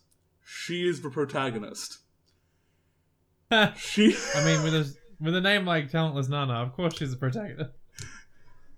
like so she's an assassin a government assassin here to did kill she function the purely on cliff faces? like I'm sorry, I can't go on this mission to assassinate the president. He's not going near a cliff. uh, Does he like long strolls on the beach? her um her main like um basically the government has deemed Nanao a true enemy of humanity because the potential kill count of him is 1 million plus okay. So her job is basically to kill people with talents, whom the government has deemed like actual evil people. Right. The implication Cool, is, there- yeah, the implication is there are no demons or anything like that. These kids are the actual enemies of humanity because they can, you know, um, shoot fireballs, teleport instantly, summon fucking blizzards, read people's minds. Honestly, it's great. like, like I'm glad I didn't read anything up on this before I looked at it because if you look at the Wikipedia page, it shows Nana with a what looks like a severed head behind her back and like oh. blood Oh. splatter. Like it, it completely ruins it. But like yeah, that, that like the fucking plot twist. It, it's such a touching moment, and then she just throws him like with a jujitsu move off the edge of a fucking cliff, and just Funny. explains of just like I'm doing like for the good of humanity. I can you please die? and it's just like, oh, fuck. Because she doesn't have any power. She's not a mind reader. She's just hyper observant. She can Sherlock scan people. Like right. like while uh, like um Nanao has managed to grab a rope rope and is just like dangling there and she explains like I saw that you were an outcast because you know you were holding a book but and reading it but you weren't turning any of the pages. Um, I saw that you were an affectionate person because you you know you had a, cra- a cat scratch um, on your neck and the gift that you have is clearly not yours. Hmm. And it's just like oh, oh my god. Fair So yeah, this is actually fucking great. Like this first episode like sets up a fucking great thing. I highly recommend watching it. Nice. Well, I will. I, it sounds interesting. I think. Are you going to keep watching it? Obviously, from the sounds of things, I'm going to be. Definitely I'm definitely gonna watch it next week. I'll be. I'll be all interested in hearing what you do, what you end up, how it goes. Yeah, I, I'm looking forward to it as well. All good. Uh, in that case, then I'll move into Akuma Akudama Drive, which was also I would say very good. I'm gonna I'm gonna preface my review with that. It was very very good. I quite enjoyed it quite a lot. Uh, the essential overall premise of Akuma Drive is there is a group of people called Akudama. They are the best. It seems like they're the best in the world at what at what they do. So there's a hacker, and his his name he just goes by Hacker. There's a So cut- original. I know. There's a cutthroat. He goes by cutthroat. You get you're starting to see a pattern here where there's the courier. He does. He goes by courier. Wait, wait, wait. Slow down, slow down. It's not making enough sense. I know, right? Uh, it's a future Tokyo. Now, I'm always a sucker for the future. I love things set in the future because it's just like, oh, ooh, future things. I don't care about the past. Show me the future. Show me what's going to happen. And it's it's pretty up there in terms of future. It's got self-driving cars. Hmm. Uh, they've got they've abolished pretty much not quite, but they've basically abolished cash, and there's basically a quick communication system in terms of banking and stuff. It's quite good, but the the Akudama are basically super criminals, and they are highly wanted. For example, uh, and they have sentences on them, so if they're caught, they'll be sentenced to a certain amount of time. One of them, his sentence is four years. The other, uh, the longest one is 967 years with the exception of Cutthroat, who has a 999 year uh, sentence. So, So- he's the longest then. But we, he, he's being executed, so it doesn't. so the inciting incident is that uh, Cutthroat is going to be executed. Then a mysterious force offers a reward of 100 million yen to the main characters to rescue Cutthroat, but only one can get the reward, so they're in direct competition with each other. And uh, Courier has also been given a package to deliver to Cutthroat. Throughout all this, a regular girl is caught up because she is at a, a takoyaki stand with the courier. He goes to pay and accidentally drops 500 yen. She orders takoyaki, which coincidentally costs 500 yen, but she doesn't want to use his money because it's his money. She wants to give it back. And the store doesn't take credit cards, essentially, it only takes cash. So she says, Oh, let me just go to the store next door quickly. I'll get some cash and I'll come back. The owner of the takoyaki stand calls the police and she's thrown in jail with Mega City 1 levels efficiency. yeah, it's like all of a sudden, like so quick. They Mhm. arrived, she's hoisted up, and she is gone. Yep. Like ten seconds. Yep. And she didn't do anything particularly wrong. She was going to get money and pay for the takoyaki. She just didn't want to use her 500 yen. She pleads her case to the police robot, and the police robot just says that she's a fraudster because she had 500 yen to pay for it, so why wouldn't she just use it? And that's how that goes down. It just so happens that this police station happens to be where Cutthroat is being held and where he's going to be publicly executed later that day. In doing all of this, the Akudama called Hacker hacks into the police system and hell, all hell just breaks loose. Basically, they're all basically attacking. Brawler, who is one of the Akudama, is attacking the front, just fighting police to get in, and they make their way through. The male, the the girl, tricks them into thinking that she's also an Akudama, and she says that she's uh, is she a trickster? Not a trickster. She's a con man, basically. I've forgotten the I've forgotten what she calls herself, but she's basically a con man. Swindler. Swindler, yeah, she's a swindler. And they're like, well, you're not on the list of Akudama. How could that be? And in a stroke of genius, she says, well, as a swindler, I tricked the list so I'm not on there. it's a genius move. Mm-mm. Mm. That's actually great. I love that. Yeah. It's really smart. Yeah. yeah, it was really good. And so she goes through all this, and these guys are like next level insane in terms of risk taking, strength, fighting. They're all just all over the place. They eventually make their way to Cutthroat, and it turns out the package that the courier is carrying is actually bomb uh, bomb collars. Everybody has a bomb collar put on them, and that's really where the episode ends. Some things that I wanted to point out is there are character introductions to every character, and they feel very Borderlands. Like it stops gives them a, a shot of their pay of, of their face and then their name shown like slams onto the screen along with their their sentence. It's very very borderlands-esque. Uh, everyone is highly skilled and is very comfortable in their underworld roles. Like the courier is just delivering stuff non-stop and he's getting paid boatloads of money to just keep delivering stuff Honestly, it sounds a lot like the Suicide Squad, to be honest. it's a bit suicide squatty yeah Yeah. Yeah, I was gonna say the same thing. Hmm. Um, there's very intriguing. There wasn't a cat, but oh no, there was cat. There was There several was cats. yeah, there was a few there were cats. several cats. You were literally like, as soon as we saw a cat, he was like, I can finally rate the show. yeah. uh, I would give it eight out of ten hologram statues because all the statues have been replaced There were with real holograms. cats too. There was like the two real cats that you tried to Yeah, save, Those cats. So I'm giving it eight out of ten hologram statues. but the black cat was real. Yeah, no, the statues weren't of cats; they were of people. But they were real cats. Just rate it out of cats. Fine, it was eight out of ten cats. Uh, I will keep watching Akudama. Uh, what is it called? Akudama Drive because it is very intriguing. I'm very interested to see where it's going to go. I mean, it does sound like that. It does sound like the the sudden reveal of "Hey, bomb collars, and now you're a Suicide Squad." Does sound interesting. Hmm, hmm, hmm. And I'm, I'm just waiting for one of them to say, "What are we? Some kind of Suicide Squad?" just just so you know, Zac, that uh, in the MyAnimeList, uh, it's actually got Black Cat as a supporting character. So you better bloody rate this show. oh my god, I forgot. Yes, the Black Cat is a supporting character. I literally just said that. No, I, I forgot the cat talked. What? Run of the mill cat, obviously. I, I, I think I need to go and check on your cats. It seems a bit suspicious. I'm sorry, Tai. I was too caught up in trying to make sure I remember everything and read my notes. Whatever. Anyway, do you want to give us a breakdown of Kenichi, the Mightiest Disciple, Tai? Which wasn't a new show, which is something that she was watching.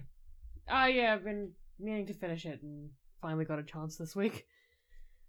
So it's 50 episodes long, and a lot happens in that episode, uh, in in that show. So I'm just gonna give a basic review. Um, he's a boy who is bullied and stands up for himself, and in order to stand up for himself, he goes to a dojo called Ryozanpaku to learn martial arts. Except this dojo teaches not only karate, it teaches Muay Thai, Jiu Jitsu, um, like general weapon fighting, shuriken, swords, whatever, and Chinese martial arts. So the main character, Kenichi, learns oh, not learns all five. He doesn't choose he doesn't have no choice. He it is foisted upon him and he takes a good beating by from all of them. Every day in order to like, you know, work up uh like what pain resistance tolerance, yeah. But as he does, he learns he, he also learns and increases his fighting abilities and uh and yeah, just generally grows stronger every day. Through many battles, his will to learn and um, just his his want to help his friends kind of explosively increases. So it's a very f- friendship oriented anime full of fighting, and it was just okay.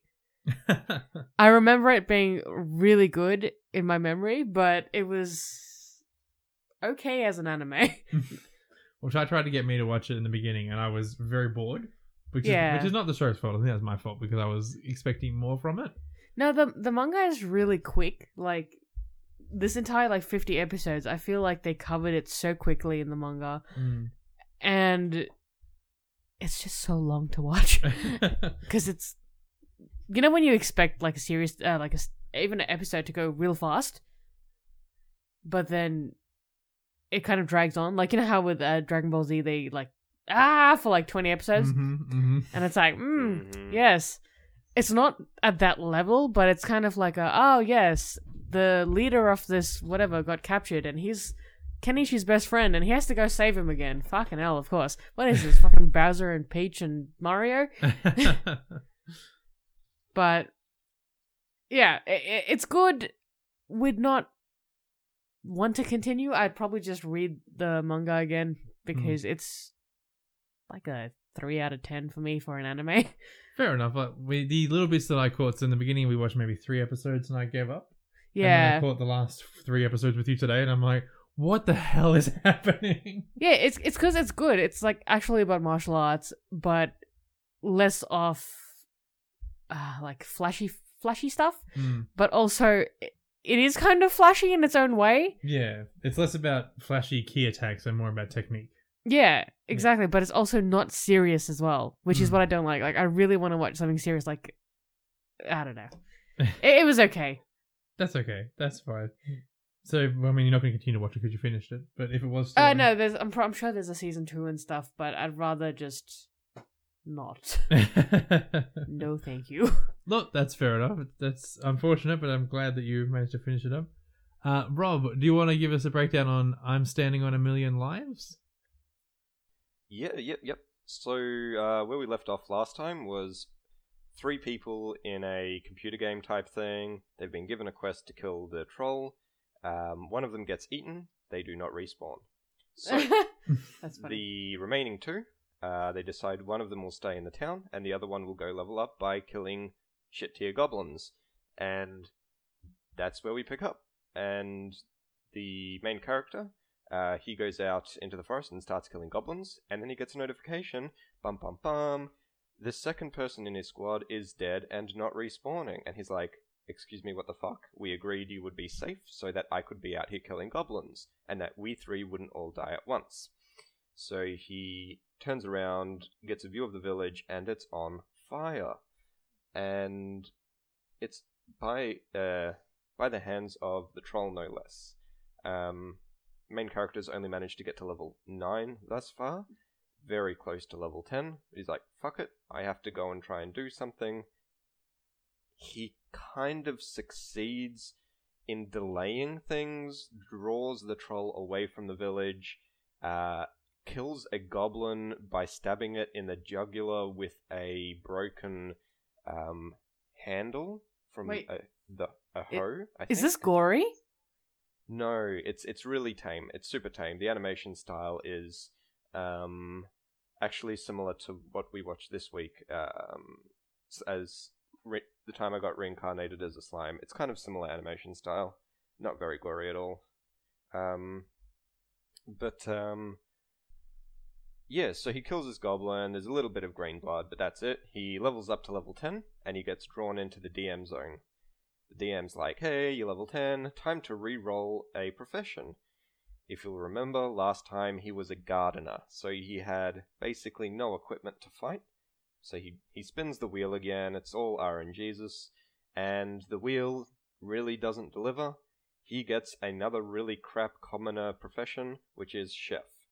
But at the very least, he gets two knives, and he gets a special ability that he can see uh, basically how to dissect common creatures, including this troll.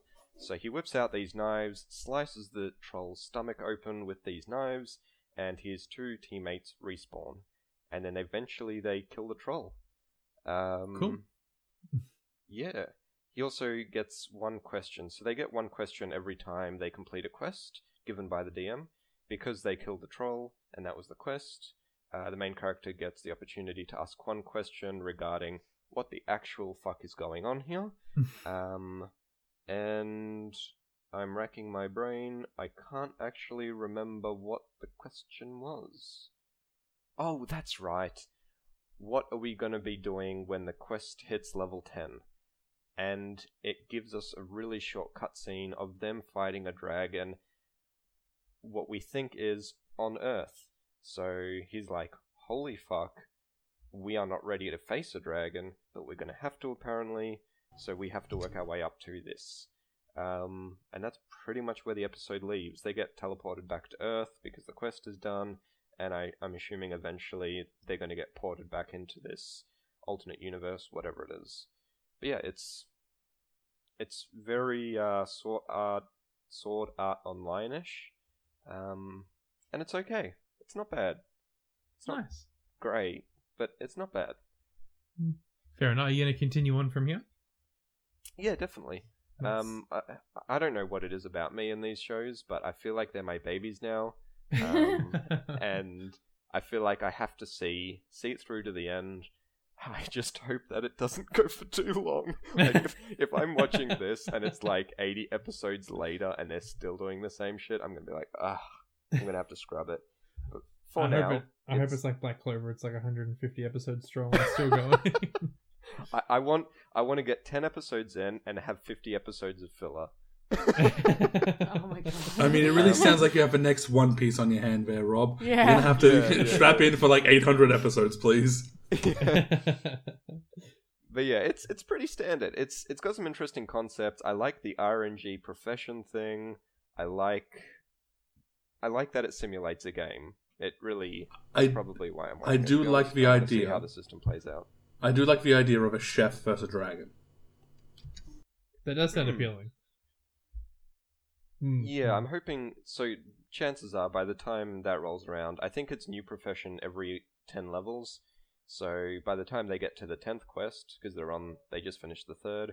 I'm assuming they'll be like you know two or three professions on from where they are now. Mm. But you know, coup I think they can re-roll professions, so it'd be funny if all three of them rolled chef against this dragon. That would be an interesting episode. We're gonna cook you a nice meal. What's that? You're terrorizing Tokyo? Well, just wait there for three hours and we're gonna cook you a fucking kick ass dinner. We're gonna kick your goose, or cook your goose. This goose we found in the forest. and nothing more. Happy rampaging dragon. That's right. Well, I think we've got one more show to go, and then we've done it, guys. We managed to get through almost every show that came out this season, but there's still more coming out. But Excellent. we have. I'll we have see you move next in- week. Bye. Yeah, totally. So we had to move in into Digimon Adventure. Woohoo! Um, if you may recall, last week Izzy and the or everyone who wasn't Tai and Matt were sucked into a vortex, and Devimon appeared. Tai did the the genius move of, "Hey, bad guy, where's the one thing that we need as the good guy to actually catch where we're going?" And got no response. This week, it's just Tai and Matt, and they are accosted by Valvemon, who is a giant ship, like a walking ship tank. It's very, very strange. Inside the walking ship tank are basically knockoff stormtroopers in that they can't shoot, they can't hit anything, can't hit the broadside of a barn. They have masks on, and they're not given names. It's very strange. So Uh, cannon fodder. out- It, it is a giant ship that transports cannon fodder to the fight. essentially. Uh, we find out that Izzy and the gang have actually been safely moved to real Tokyo. Actual Tokyo they've got to. It's not like last time where they thought it was real Tokyo. It really is Tokyo this time. Don't believe you in the slightest. Oh no, they do. They really did. They actually went to real Tokyo. All the Digimon did not go with them, so it's just Mimi, uh, Izzy, Joe, and Sora, and they've just been moved to real Tokyo. The power problem is managed to resolve itself. It looks like, and everyone is starting to progress through things as normal.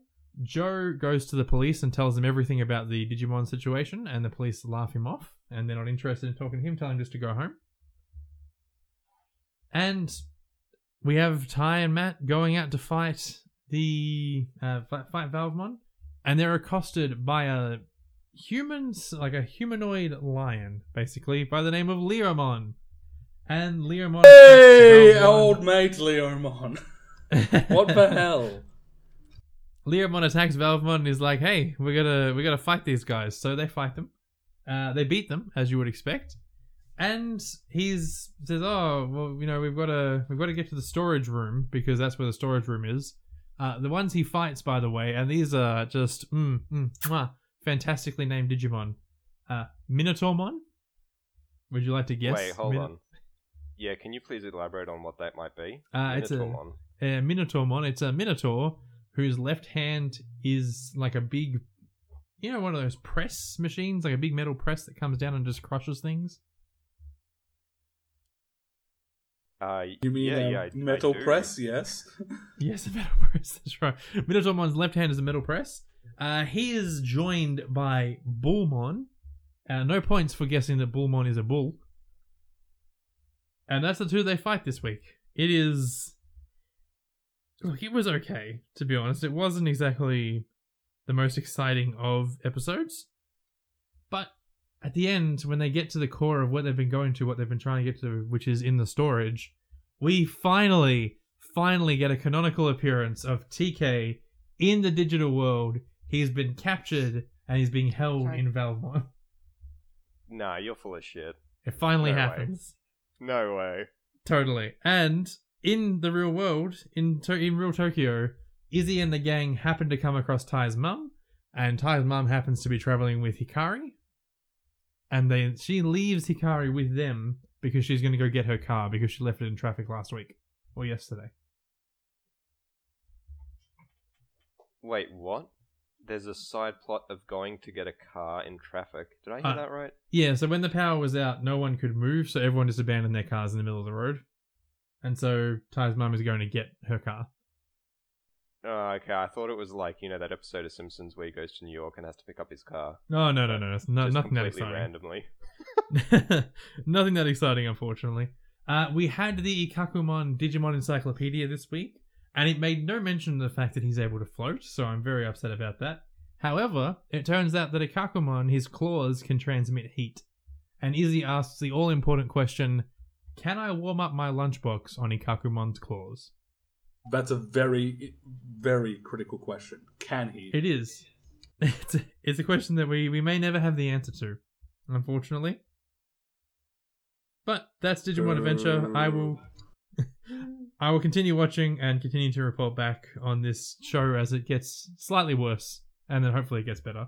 Next week, Patamon is going to be arriving, or at least TK is going to get Patamon's egg. So I'm keen to see what happens on that front. Hopefully, we're finally going to get Angemon. But we do have a shot of Angemon who looks like he's tied up in chains. So I'm not sure what the deal is with that. Ah, you're right, right, right. Mm, mm, mm. But there we go. We've done it, guys. We've um we've gone through all the stuff we were trying to watch this week, except for the big episode, the time I got reincarnated as a slime. Daniel, do you want to walk us through the yes. the plot developments of of as as Tai says, Slime Boy? Do it, do it, Daniel. Do it. Give it. Oh, to I didn't watch the anime. I didn't have time. That's a shame.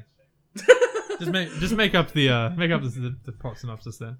Ba- okay. Based on the title alone, what do you think happened? okay. So, um, as seems to be a theme with a lot of the shows we're watching today, um, Satoru uh, Mikami gets shanked, and in his dying breaths, starts like babbling about, "Hey, please delete my hard drive." As an aside, guys, should I ever die, please delete my hard drive. Um, Dude, that was so funny. Nah, I think I'm Really gonna give the hard drive straight to your parents. And be like, hey, look at this. oh, don't do that. Um, But as he's dying, um, he says the exact correct things at the right time to get a bunch of skills. Stuff like immunity to cold, immunity to fire. Yes. But Yes, the two the two big ones would be Predator, which he gets because Yes. he said in the next life I'm going to hunt down all the ladies. Yes, yes. and great sage which he says like you know um, they say wizards live to like um, you know old wizards um, live to like 30 since i'm 40 i must be some kind of great sage Oh no, These- I, I don't know that that translated properly, Daniel. It's not that old wizards live to be that long. It's that he's never had a girlfriend in that long, and so therefore he must be a sage. oh Yep. okay Yep.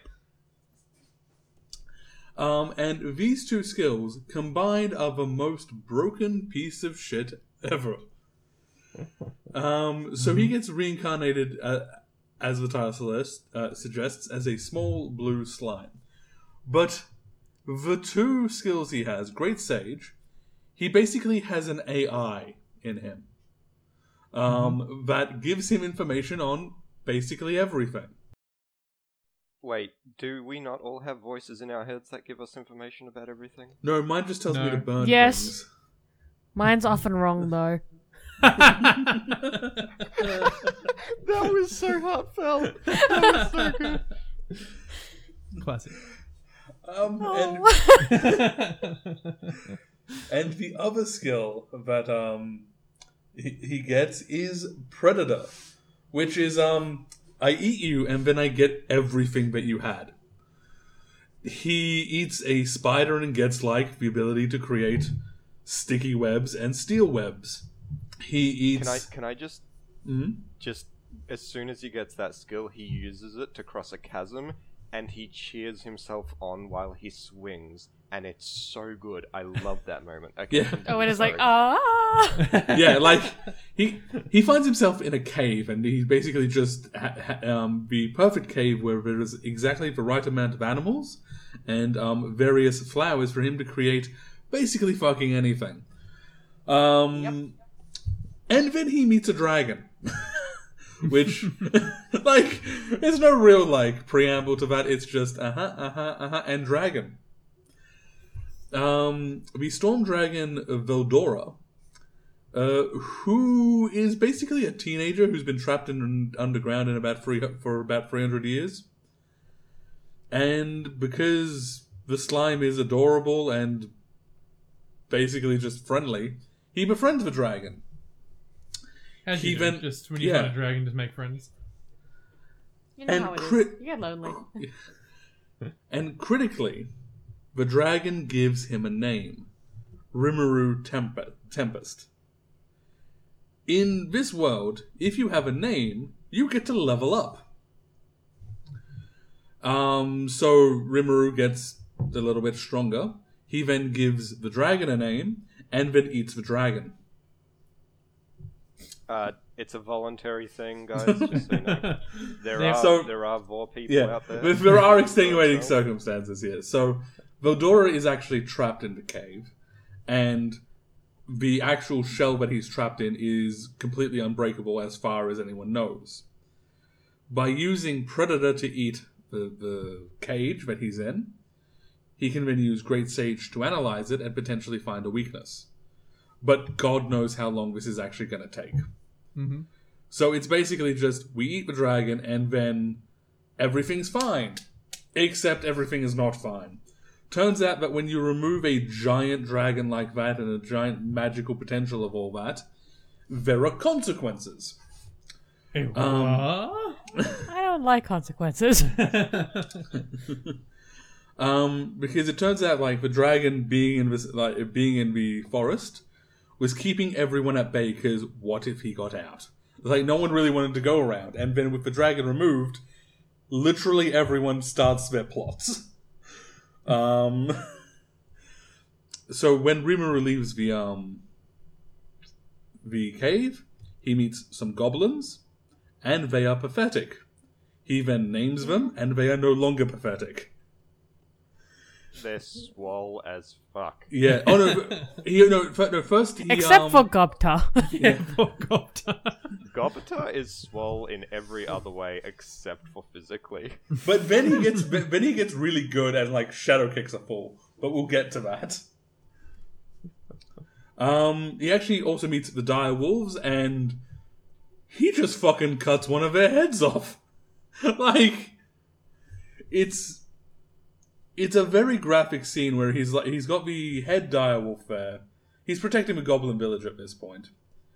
and the goblin wolf is strung up with his webs, and after some very brief negotiations in which no one is going to be moved from their position, Rimuru just cuts the guy's head off with like steel string.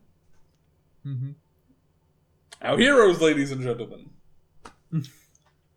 but over time, Rimuru kind of starts building a like a town and a society of monsters. Direwolves, goblins, and then um, ogres show up, and because he names them, they turn into Jin. Is it? I can't remember what the ac- I can't Kijin. actually remember. Kijin. I can't remember what the Kijin. um thing is. Yeah, no, it's Kijin. Yeah. Kijin, uh, who are just pretty goblins. Um, and then a Oh, demon no, so lord. the, no, the goblins turn into hobgoblins and Sorry, yeah. goblins. Yeah, I'm sorry, pretty um, pretty ogres. Mm-hmm. Basically Um, humans. Yeah. at which point then, um, like the first basically half, I would say, of the anime, and correct me if I'm wrong, is basically him just trying to set up his society. Well, that's pretty much what he's trying to do for yeah most of the anime. It's not Yeah. yeah. And then he meets Shizu.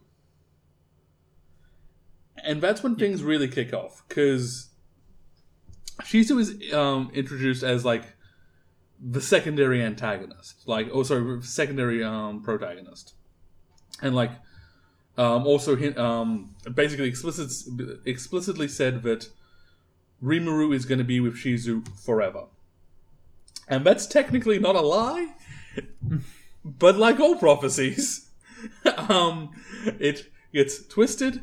Um, turns out Shizu has uh, Ifrit, a fire demon in her, like a greater fire demon. Um, Ifrit is the demon's name, and in this world, like I said, if you have a name, you're kind of badass. Ifrit um, breaks out of Shizu and takes over, and in the ensuing fight, basically Shizu's spent. She's gonna die. So, to preserve Shizu, and um, as her last wish, Rimuru eats her. There's a pattern of behavior at this point that you have to question about how many of Rimuru's problems get resolved by eating people. I H- would say does- all of them. Yeah, how how does he deal with the dragon? He eats the dragon. How does he deal with the direwolf? He eats the direwolves. How does he deal with the orcs? He eats the orcs.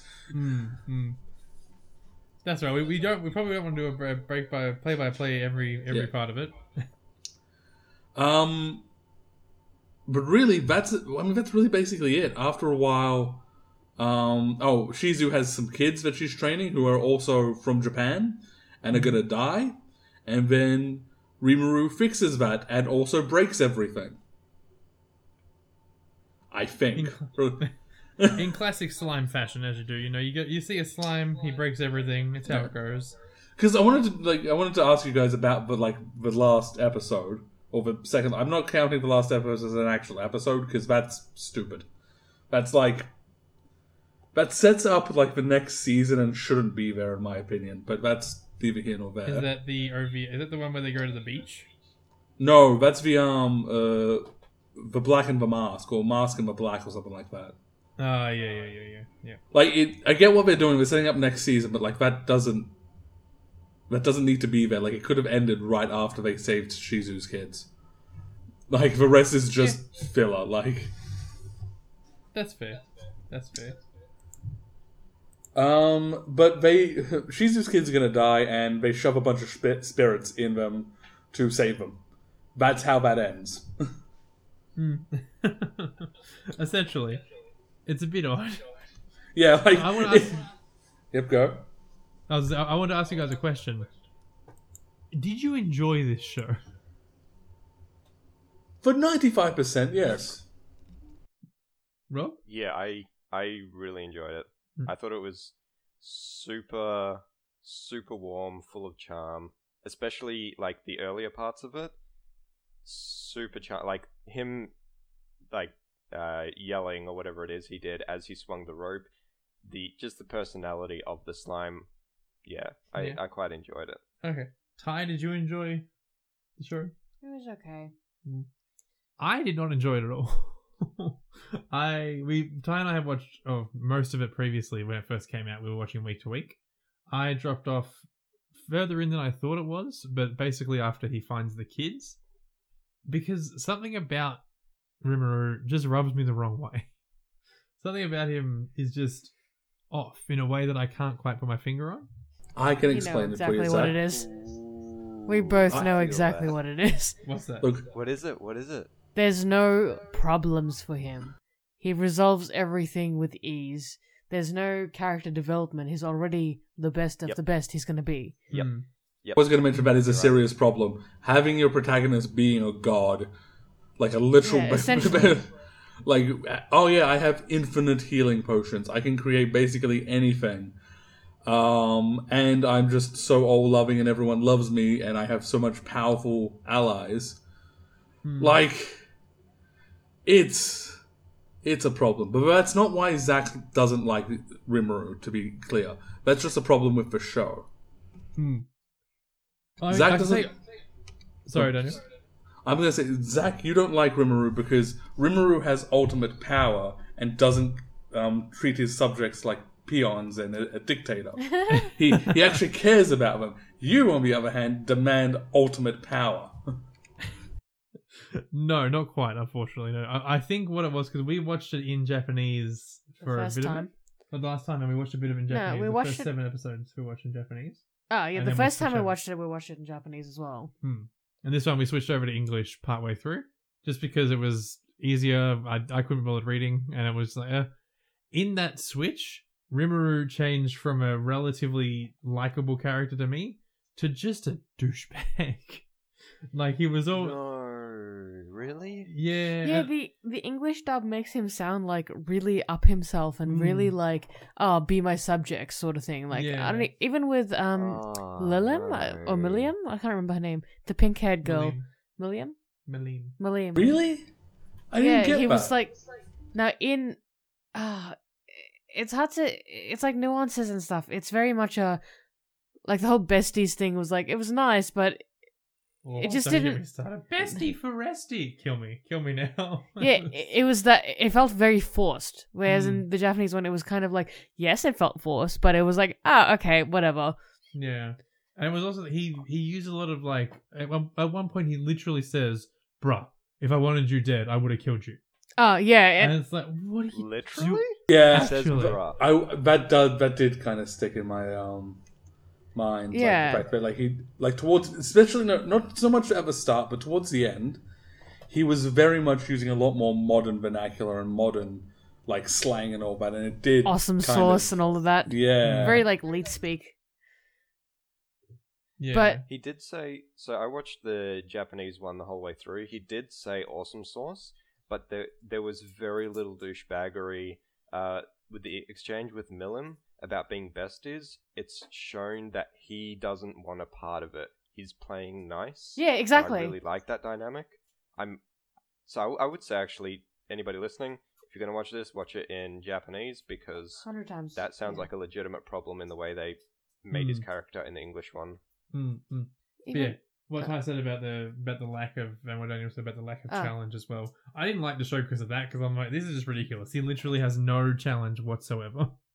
Ge- okay, well, talking back about the whole English Japanese differences. Um, the other thing I didn't like is with the dragon as well. In the English version, they're swan friends, but in the Japanese version, they become family. Hmm. And he's just like, "I'll bestow this name to you, and we and we'll become family." And it's like it, it's that Mm, it's that mm. minor difference was kind of like, oh, okay, like Swan Friends doesn't carry that weight, Hmm. if you know what I mean. Yeah, yeah. So, I don't know, but yeah, you were saying the challenges with him. Yeah, no lack of challenge. Every episode was it was in a way it's good. It's sort of, it's sort of like a monster of the week show where the week the monster of the week gets defeated and everyone goes back to normal. But everything he did was resolved in one episode. It was like, oh, here is this week. This is today's challenge, and it was and it's resolved. Yay! Okay, here's next week's challenge, and it's resolved. And it just sort of rubbed me the wrong way, and I thought maybe maybe this time I won't feel that way. Mm. But it was yeah, It was um, worse. Yeah. it was just as bad. but Yeah, you're definitely not wrong about that. I it started irking me, but it, I just loved this character of the slime so much that it didn't it didn't get to that point for me. That's the same for me though. Like I can see why it's frustrating, but at the same time, it's such a Yeah. good concept, and it's like not even great or anything. It's just uh, I'm interested to see where it goes because I'm not I'm not like against super OP characters. Mm, mm, mm. I mean, It's I just that it. what's his end goal going to be? Because it feels like it's oh we got a mini village or like you know a small family of goblins, and then it's like a, oh this has become like you know a family of goblins and wolves and ogres, and then it's just going to keep increasing and increasing the the orcs and everything Mm, s- from a village to a town to a city to yeah, the you know this country, this continent, the world. Ah. yeah. Okay. It's again like the same Yeah. problem that we've had a couple of times.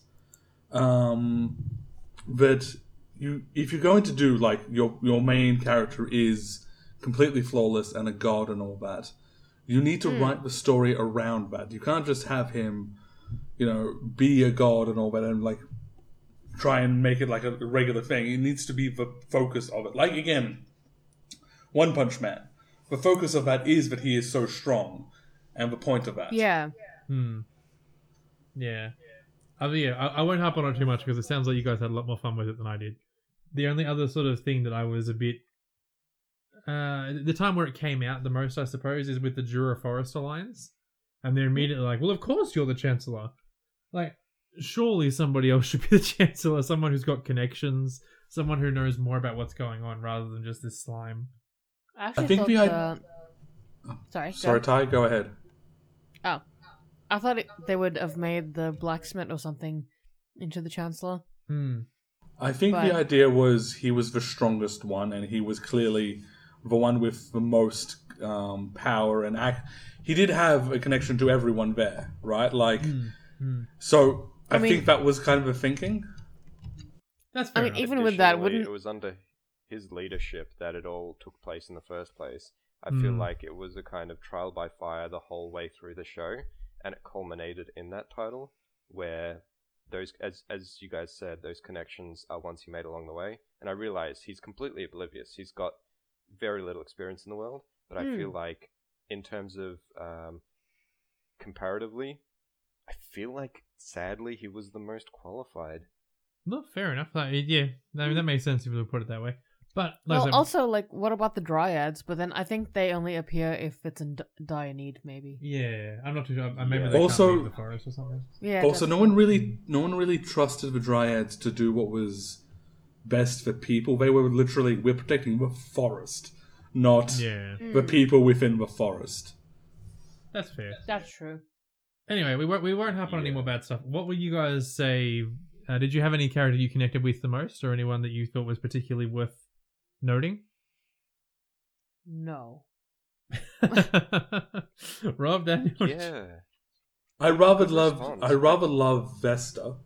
Um, the whole like after like he's realized, oh, my pride just cost us so much. He Hmm. becomes the most enthusiastic helper. He's like, yeah, hey, no problem, buddy. You want that? I can, I can make that. fair. That's fair. But. I feel like that only came about because of his own, like, flaws. But even then, like, it wasn't even a cost us that much. It cost the what's his name, Kaido, the blacksmith, the Yeah. the smith guy. The dwarf? Yeah, it cost him his job, and then he was exiled. And then only after Vesta was exiled, or like you know, um, told never to show his face again, did it kind of occur to him that oh, I've done the wrong thing. Well, no, it occurred to him before that. It, occurred to him when the um the king just laid down a verbal beatdown of, "I know everything that happened. I Yeah, know that I mean. you are It- a dishonorable piece of shit, and I yeah, will but have he nothing had more how to many do with years to own up to that? Hmm. And only when the king decided, look, I know the fuck what's going on, he's just like, ah, shit, I'm caught out. Like, I'm caught out of this lie, sort of thing. Hmm. Yeah, but it's and also the, the um, consequences piling kind of got him to, I don't know. But also, yeah, like, it's also the king pointed out just how powerful Rimuru was, and just what Kaijin's short, not Kaijin's, um, Vesta's short-sightedness feud with the blacksmith was, and it was just, oh, we could have had something great with the slime, and I just pissed everyone off. I see that I'm a horrible person now. Okay, thanks, bye. That's fair. I took that the other way, where, um, yeah, they could have had something great, but then the king said, "Get out of my face," and then he was like, "Oh fuck, Hmm. I've done something wrong." Like you know, I've you know, there's no going back now. Fair enough. I think yeah, it's up. To, I think maybe it was up to interpretation on that side of it. That's that's understandable. My my favorite. Well, Rob, did you have a character you connected with, or you had was of particular note? So it kind of ties back to what Tai was saying about building the city. I realized when you guys were talking a little while back, I really like the show because of that city building and because of that diplomacy. Hmm. Um, so if I was to say one character, it would unfortunately be Rimuru, despite the fact. Oh, not even despite the fact, but it's almost like I love. Okay, so love video games, love min maxing. He happens to get the OP abilities, as Daniel pointed out. I really liked watching it play out, um, and I liked his motivations. I liked how he wanted it to be peaceful, and he wanted to more or less get everything off his plate so he could sit back in the hot tub with his three hot uh, colleagues. I guess I really like that. Like it, I, I see where where it became a flaw, where it's a Mary Sue, whatever it is, but Mm. I quite like the character. That's fine. Um, No, that's just that's just fair enough. because he had like relatable goals, I guess. Hmm. That's fair enough. That, that, makes, that makes sense. Just because I didn't like him doesn't mean that he's a bad character. Mm, He's a good character. It's just that the thing I don't like is that it's it just it's too easy. Hmm. Like everything is basically handed to him. Hmm, Mm. hmm, hmm. Oh, So like even with the alliance, Yeah. like it, it was just a ah, you, you defeated that monster. Oh yes, of course we have to be a- an alliance with each other. Hmm. And it's like, well, I mean, that could go either way. It, that could be, a, oh, here's a threat to your city. Do you know what I mean? But oh, he has healing potions, so of course we want to. Hmm, you know. hmm. It's just the OP abilities upon. Ah, I don't know. Either way, it's a we- good story, like it's a good uh, anime, but it's just bland. There's no Mm. spice for me. That's fair enough. That's that's understandable. Uh, in terms of my my relatable character or the character of note, mine would have been Ranga. That giant dog or giant direwolf was the best character in the whole show. Every- He was so Oh, excited to was he? follow Honestly, orders. He was yeah. so excited to Yeah. be near Rimuru. He was fantastic. Ranga, MVP Ranga was actually great. Yeah, Ranga was fantastic. Especially um just every time he just basically reverted to a giant dog. I was just like yeah. tail wagging. Master, master, excellent, let's do this. yeah. when he had threatened the kids as well. Yeah, I especially like when he first like he's like, oh my god, he's the son of the guy I just killed, uh, son of the leader of the direwolves. You are you gonna harbor any ill will? He's like, nope, you're my master. Yeah. it was so good. Well, that makes sense for in the in like a wolf like dog sense. Yeah, yeah, If they if the alpha is taken down, alpha like the leader of the pack, he's taken down, that person who's taken them down would yeah. automatically was- become the new leader. Yeah, no, it made, that's what I realized. It made perfect sense. I like that a lot. Uh, did you have any uh, of the goblins of the goblins you can remember? What was your favorite goblin? The elder, to be honest. The fact that he went from like yeah, the fact that he went from like this ancient crippled thing to suddenly I have muscles and great and I'm buff. That's funny. that was funny. Rob. Uh, I didn't really have. I guess I liked Gobta just because he was such a dropkick of a character, but also he pulled out in the end. Hmm. But on talking about uh, Ranga, I really liked like literally five of my notes at separate times are just in all caps. Ah woo! Because every time he uses his lightning, he just howls, and it it's just so Fantastic. so nice. Yeah. Mm. It's so nice. That's awesome. Tai, did you have a favorite goblin? I mean, yeah, Gobta was pretty fun. Gobta's great. I like Gobta a lot. Maybe it's because he's so recognizable with his face, even with his name, he looks exactly the same. hmm it's so silly. What about the ogres? I couldn't remember the names of the ogres, to be honest with you. Okay. All I remember I like is the one who was average looking. Sorry, Daniel. he remembers Benimaru. all, Bit of all I remember is Benimaru, and I can't even remember I think he's the red or blue one. Hmm. The red one, yeah. Yeah, I Yeah, like he's the the one who red looked one. really, really average. Like, you're handsome. You're handsome.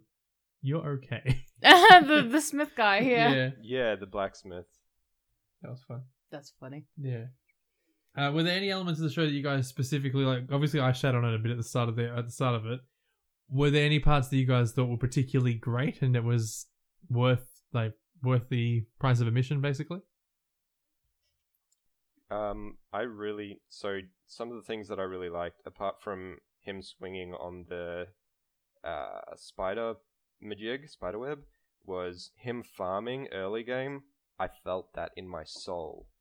Um, him humming to himself while he's lost in the cave. I felt that. You know, him him celebrating the fact that he's got a voice now because he ate the bat by singing. I felt that.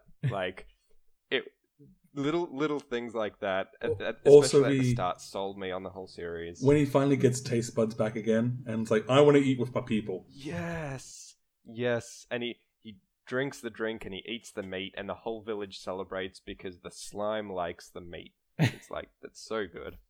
Um, however, there It's is one wholesome. other there is other one great scene, and that is when he starts creating manga from memories and his Yes. abilities. yeah, that was fantastic. I love that a lot. That was awesome. Just such a mundane utility, and how pissed off Great Sage gets, and it's like, yes, this is This the is a greatest thing I've done. I agree. You being sarcastic, yes. funny. That was one one other thing I really liked was the slime after he unites all these various races. He's laying down the law and he's like, okay, first of all, we don't kill humans. I like humans. In fact, we don't kill any anything that's lesser than. Nobody is lesser than. Hmm. Meanwhile, he just spent five episodes killing everything in sight in a cave, and then they celebrate by going on a hunt to kill deer and shit. It's like, what? It's like at least be vegetarian or something. Come on, slime. Get your act together, slime. I didn't really like. yeah, I just thought it was so like it was such a night and day thing. It's like, look, we're a pacifist colony. You're not allowed to kill anything. BRB, gonna kill everything in the cave, and then I'm gonna kill all of my problems. I did quite like the the concept of the world. Just speaking about like the the monsters and stuff about how there was so many monsters, and it was just like it was a lived in world. It wasn't like oh Mm. this is the town that we're in and it happens to be uh, everyone town. It's like no no this is elves and dwarves. Everyone else can fuck off. It makes sense. Is what is Yeah what I think. Yeah. yeah. It, it, it was a yeah it was a good good experience in the world building. I really enjoyed that. Yeah, the wo- the entire world they built was interesting and made me want to like learn more about it. Mm. Mm, yeah, Mm. exactly. Uh, I mean, I don't really have anything else to say about it. To be honest, it wasn't. it wasn't super like visceral. It wasn't super, something you have to think about. It was pretty straightforward. Slime Mm. comes to world. Slime takes over world. Uh, I Good really time. liked how the Veldora, the Veldora dragon, the the uh, I really liked how Veldora when he met Rimuru was super like tsundere, Yes. and he was just like, yeah, like- yeah. it was super cute, and I loved it. Yeah. yeah. I also really like bordering on that was how much uh, Rimuru was bashful about the women and the men. So when the ogres or ogres, yeah, when the ogres evolved and they all looked handsome, the blue ogre, he's like, "Damn, he's handsome." And then every time he did something competent, he's like, "Damn, this guy's handsome." and it made it, I don't know, for me, it made it super super funny because it's like he's He's just- getting he's going crazy over all the tits, and he's like every opportunity he gets, he turns into a slime and rubs up against him. But also, it- it's very, yeah, it's very nice that way as well. I feel like wears- that's kind of modern in a way. Sorry, Daniel. I was say he wears his secretary boobs as a hat a lot of the time. Yeah. Ah, yes, like Mm. many men. Mm. That's even funnier because they're not responding. but yeah, I feel like I have the no whole... comment. um, like with the whole um, he found the men handsome and you know the whole boobies situation. I, I felt like it was very modern in a way where he he's a slime and he was all like, "Oh no, I'm sexless," and then when he got his when he gets his human form, they were like, "Oh, when's your boobs coming in?" And he's just like, "Shut the fuck up." but then they start calling him sir, so it's just very it, it was very like non-binary and like androgynous sort of thing, but Mm. also you know with the Oh, whole yeah, you're right. yeah, but also Mm. finding both like men and women uh, like attractive. It was like it could be very like pan or bi as well. That's but I'm fair. like, yeah, and I, I was like, I feel like they're definitely getting more modern Hmm. as a uh, no getting and the anime um industry. I'm like, what is it called? yeah, and they're trying to include a lot more people, which is great. And I Mm. think that's really really Well- sweet. More representation is always good. Yeah, of course. Hmm. I didn't like how he was like, "Oh no, I'm sexless," but it was just like, "Oh well, you know, this is what he has to do." Well, I mean, he so- was on that he was a on 37 that point, yeah. Also, on that point, he's voluntarily sexist. Se- sexless. What do you mean? Sexless. Mm, He yep, yep, controls the form. So if he wanted Mr. Johnson, he could have Mr. Johnson. Exactly. Yep, exactly. Hmm. Yeah. I thought he couldn't. He could only replicate what he's eaten, and because um in his form, and because he is inherently sexless, that's why the human form took on a sexless body. No, that, that was the masculine form because he, he did a feminine Oh, he did. well. That's right. And he's right. like, oh, this is Shizu. I don't like it. And he did it older as well. I remember that now. You're right. Yeah. On that side, I was actually quite disappointed that he got a human form. I would have much preferred the show to just have him be a slime all the time. It would have made it more fun, I think. Yeah. it would have been much more. I think that would have been much more exciting. Like, oh, There would have been way more challenges Mm, as a slime, Mm, convincing a village or like you know yeah. a city to be like, "Can you trade with me, please?" Yeah. or even negotiations. Everyone's around the table. He's just sitting in the middle of a table, like I'm a slime. what did you guys think of his getting a human form? Honestly, I was. I didn't. Oh, go, Rob. I didn't mind it at all. I, I, I agree with you. I didn't warm to his human form pretty much at all. I Mm. feel if it was an adult, I would have warmed because he is an adult mentally. So the Yeah. kid form kind of threw me. Um, if he, you know, if he turned into an adult man, I'd be like, yeah, no, it jives. He's an adult man. He's a leader, etc., etc. Hmm. With a slime, it has that room for ambiguity. It's like, where does a slime sit? Should he have wrinkles? It's like it doesn't stand out. But him being like a little kid as a leader, it's like, yeah, yeah. Hmm. But I see what I see what you mean. But yeah, I think I would have been more for it if he could have been an adult. But that's about it. Mm. I definitely relate to that. I, I I definitely get what you mean, at least. Yeah. Daniel, I think you were interrupted. honestly, I don't have a problem with the human form. Like, it kind of made sense. I'm um, that like you know once he ate a human, he would get a human form. Um, and I think it kind of gave an interesting drama point of like it's Shizu, it's that's his form, and Hmm. just that constant reminder, and you know that that whole twist on the prophecy, she will be with you forever, and she is. So I honestly didn't In really his have a- belly. yeah. And the whole, you know, like it's a 37 year old man as like a 10 year old kid. That's just anime. That's just, that is just, that happens, like again, the one I was watching, By Grace of Gods. A 47 year old man becomes an 8 year old kid. Yeah. Yeah. That's fair enough. Uh, look, I can also get it in a way because he was a 37 year old man, and he he's more familiar with a human body than a slime body. Hmm. And even in the anime, they don't really specify how long he's been a spl- slime. Yeah, like we don't know how long he was in the cave for. I know they were in the met forest dragon. for like two years or something, but that's two years versus 37 years of human Hmm. human body possessing. Yeah, in fact, they go through the process of him refamiliarizing himself with the human body, and he's like, "Oh, I missed this, I missed that." Blah Yeah. blah blah. So Yeah. it, it, it does make sense in a way, but it, I feel like as a plot point, it would have been way better if he didn't get a human form for a long time. Hmm. Like that should have been the end goal, essentially, to become a human. Yeah. Or to retain. Yeah, yeah. yeah I Yeah. get you. Ah, either way. That makes sense. That that's all good. Um, yeah, like, like I said, because I didn't really enjoy it that much, I don't really have much to say on it. So I don't know if you guys have anything else that you wanted to raise about the show, things that you particularly enjoyed, things that you thought could have been improved. The, Um, the big, just in a general sense, I felt this was just like a better ReZero. Like it hit a lot of ReZero points to me, especially the flying big bad. Um, The flying big bad and big I bad. felt it was just sorry. The flying big bad. I don't get it. Yeah, the the the sharks, the big blue dude. Um, Sharks? The sharks in ReZero. The, the, Oh! Oh, okay, yep. Okay. the the three whales from Weez, well, not three, the one whale that could you know pretend to be like three or four whales or whatever. Yeah. Um, and that whole like Uh, I thought we were talking about episode- the slime boy. That's why I was like, I'm so confused. When was there Oh. sharks in the show? You know, there were the the steel sharks. The steel Oh, sharks, yeah, the steel 13 Yeah. So it like it had very similar themes, and it hit a lot of similar notes, both visually, storyline. Um, but I felt it just did it did a lot of things better. I feel. Hmm. Fair enough. Um, there's Daniel? also... Oh, sorry. Daniel interrupted by Rob. Daniel. As is the theme of today.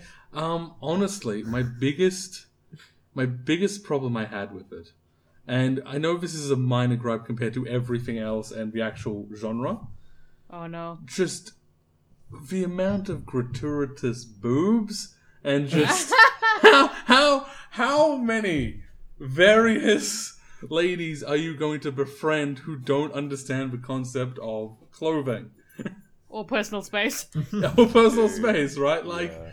it's just I understand that it's a harem anime and I understand that it's Japan, but it's just like none of this is none of this is really plausible or even entertaining. At some point it's just like really the the ogre turned into a, a um a secretary who whose top is very low cut. Mm.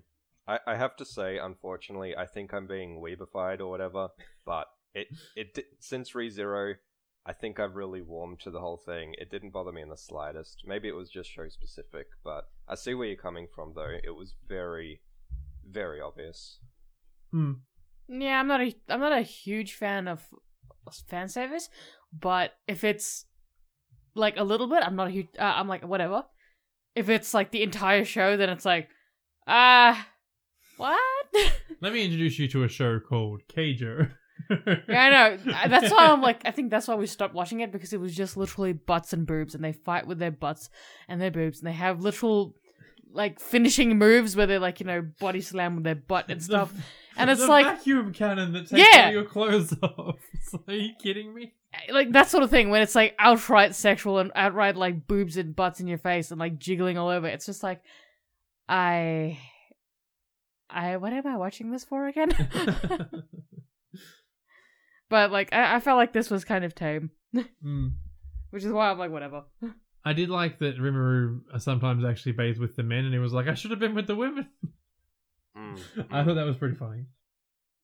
True that. Mm. And then he actually bathed with the women, and he was way too timid, I guess, to take advantage. He was just like, "Oh god, oh god, yeah, she's getting out of the bath. Oh god." yeah. I think he should have lost his predator skill for that because he said he was going to be much more aggressive in pursuing women, and then the first opportunity comes and he doesn't pursue them. He should have lost that Mm, predator good skill. point. Yeah, but then how is he gonna like have any kind of relations?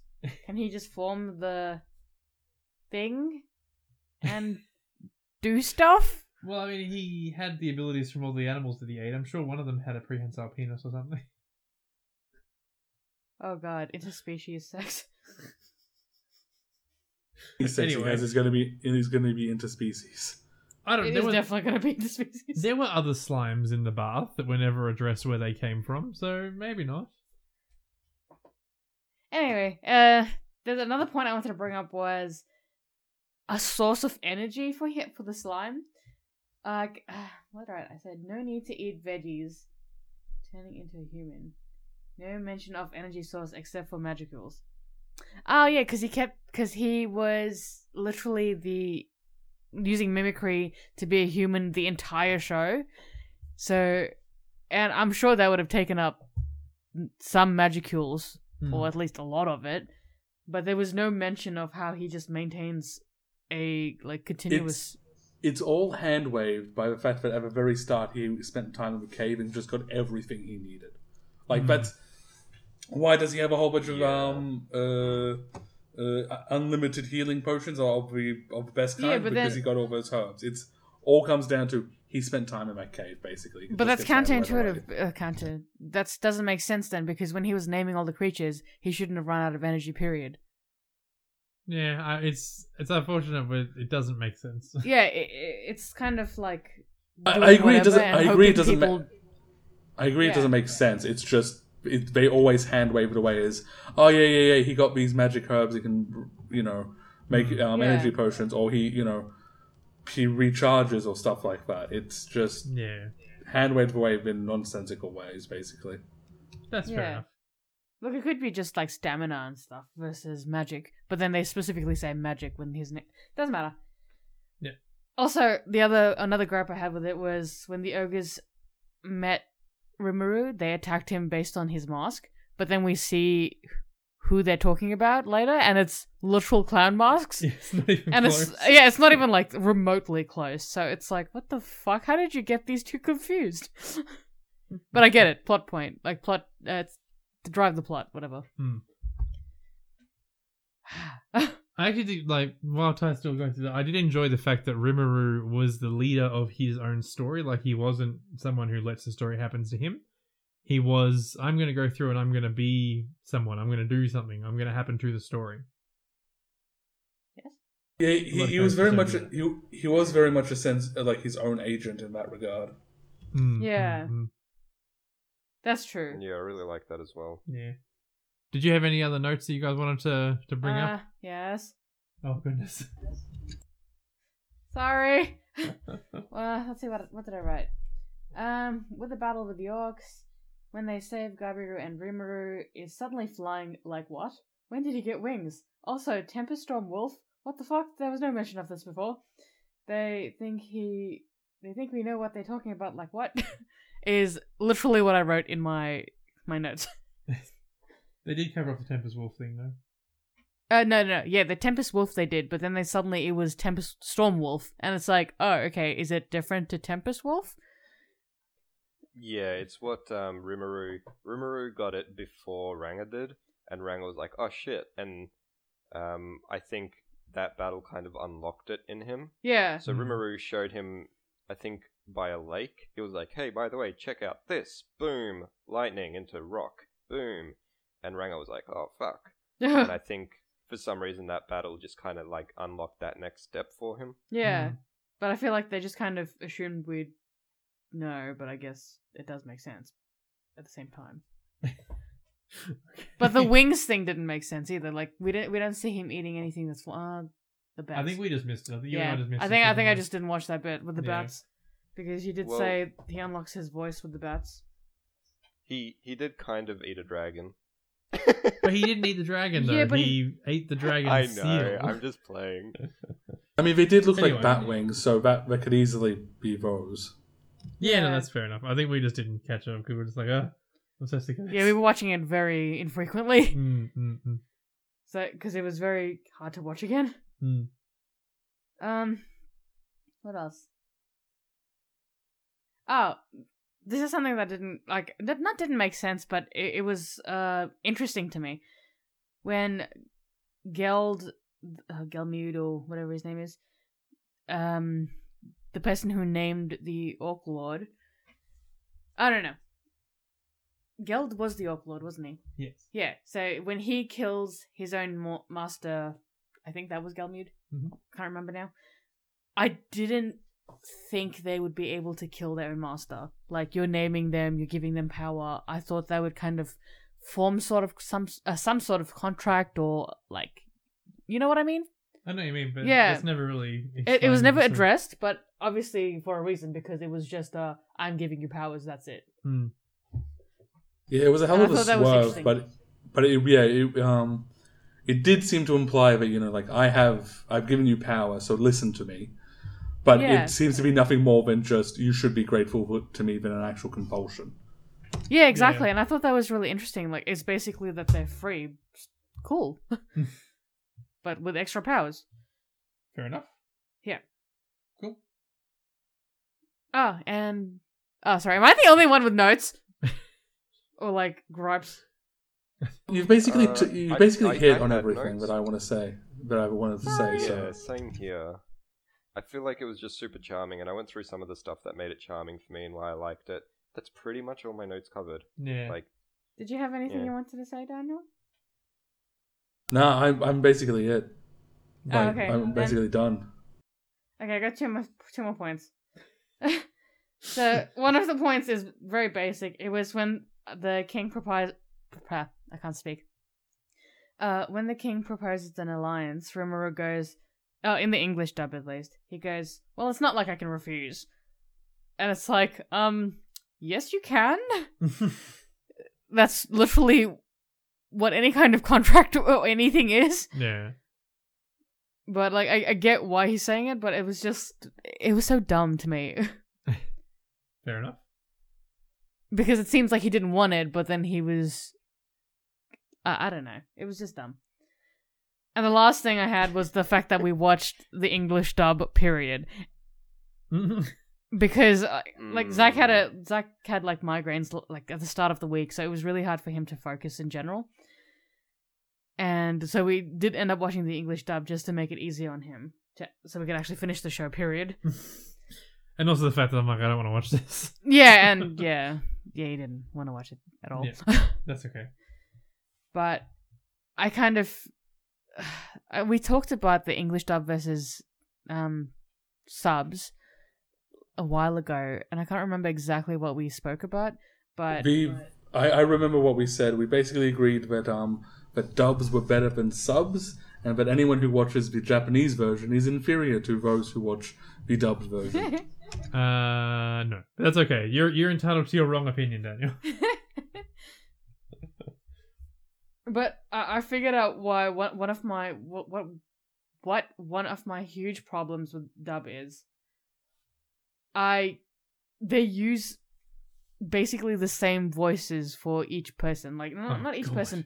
Don't even get me started. Like, terrible. It was like two or three of the girls sounded exactly the same, Mhm. maybe with a slight pitch difference, but Oh no. even with the men, they there was very little differences where like I think in the, uh, halfway through the king gets a different voice actor as well, and I was like, what the fuck is this? At least he sounds different, and he sounds not like a king, but he sounds He sounds more regal, More regal. kingly. yeah. Mm. And it it was just uh, I don't know. It just wasn't for you. I It- think what it boils down to, it's not. For No, you. it- it was- not for you.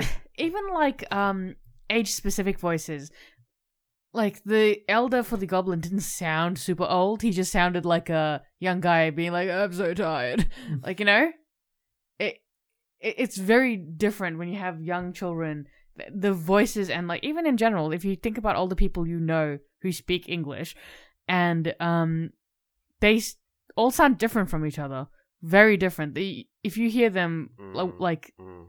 at the same time. You can be like, oh, okay, that person said this, this person said that. If two of the voice characters, like, you know, two females or something, talked over themselves in, in dubs, I feel like I might be like, mm, yes. well, you had that unless problem. it, uh, unless it's super different. Hmm. Well, you had that problem in the uh, 24.5 episode where Ifrit was talking to Veldora, Yeah. and a couple times you're like, "Who is talking? I don't even know who's talking." Mm. Mm. Yeah, because it, it was just, it's so similar. They need, like, a dragon you would think would have some sort of, like, Mm. like, power in his voice. or some like some some gruff like something. yeah some yeah. rasping or hoarseness Mm. but there's no voice acting it's just some guy saying words It's not voice acting; it's a voiceover. Is what you basically Yeah. yeah i guess i guess it, it's it's about the art of it Mm. like yes they can jump and like like you were saying or like you know voice ah like i'm jumping whatever. Yeah, yeah. or like oh fuck i've fallen or whatever. E- even with goku he sounded very different. And like like you said i never had a huge problem with dragon ball z and that makes sense now Mm. as to why. Because they all sounded quite different and even though the like it wasn't super uh, like heartfelt it was in a way. Like you could you could hear it Makes sense. i, I can't explain it, it's so hard to it's hard to put into words. to put in words but it it really like infuriated me where Milim like oh, what Milim whatever is meant to be like really young. She's meant to be like a ten year old. I think it, she looks like a ten year old or like a maybe twelve, but she sounds not like that. That's she right. just I think, sounds like a lady. Yeah, I think what it boils down to, Tai, is that you don't like dubs, and if we can avoid dubs, we will. Yeah. Basically, I'm like no. I don't, it's not that I don't like dubs. Like like the last two minutes would would be to differ. no no no like it has. To, it has to be different. Like even with like Pokemon and stuff, Ash and Brock sounded different. Hmm. Do you know what I mean? I- I- Misty yeah. and her sisters sounded a bit different. Hmm. Not much, but I mean, it worked. Even in One Piece, the English dub, it was they all sounded vastly different from each other. Hmm. There was intent to to you know have different characters and different voices surrounding that roles. Hmm. Whereas a lot of What surprises me is that in so for instance The Simpsons, you've got let's say five voice actors doing twenty five characters, and they're all distinctly different. exactly And that. It's like you've like your job is literally to express differences, you know, in one personality and across multiple personalities. That's a, like there's there's a great um not American Dad, uh Family Guy. There's a Family Guy episode where three of the characters, so um it's I forget who they are, but the three characters are all voiced by the same guy and they have the same voice. And in this episode they meet in the same room and it's remarked on, like it's made a joke of, it's made fun of. It's like, wow, this is weird. We all sound exactly the same. Yeah, we all sound exactly the same. And it's like and it's a obviously bad thing. And I, I get where you're coming from. I don't understand Look- why they don't go to even slightly greater lengths Yeah, to and put I'm not saying they like English dub in general doesn't do it. Uh, they don't do it well. I mean, in a way, like English cartoons do it fucking fantastically. Hmm. Like Avatar, e- even like SpongeBob and stuff like that, like normal stuff. There is a vast difference in character voices and how they portray those characters using their voice. Hmm. It's I- just for some reason anime is not the same. I think part of You it know is what, that they don't want to have an offensive voice. So, like SpongeBob, just as an example, is like SpongeBob's meant to be annoying. Squidward's meant to be annoyed. So they have very specific archetypes they play to. But when they're trying to do a translation from Japanese to English and doing the anime, they don't want to have a particular character that has a stereotypical archetype voice. So I think I thought to- about that too with accents and like if you try and make a um like inherently white character or in this case you don't know if they like Asian or whatever in the thing because they a lot of it's a in Japan or outside Japan sort of thing Mm. and you don't want to give someone a inherently like Bronx accent or like uh, Are you calling out the greatest anime of all time, Yu-Gi-Oh, for giving Joey a New York accent? no, I really don't care. I was actually thinking a black accent because I'm like that could be like you know cultural appropriation and all of that. But at the same time, oh, that could be like using, uh, making people have negative ideas about that character based on their voices and all of that, Hmm. or where they're from. Uh, oh, that that character's from the Bronx, whatever. Yeah.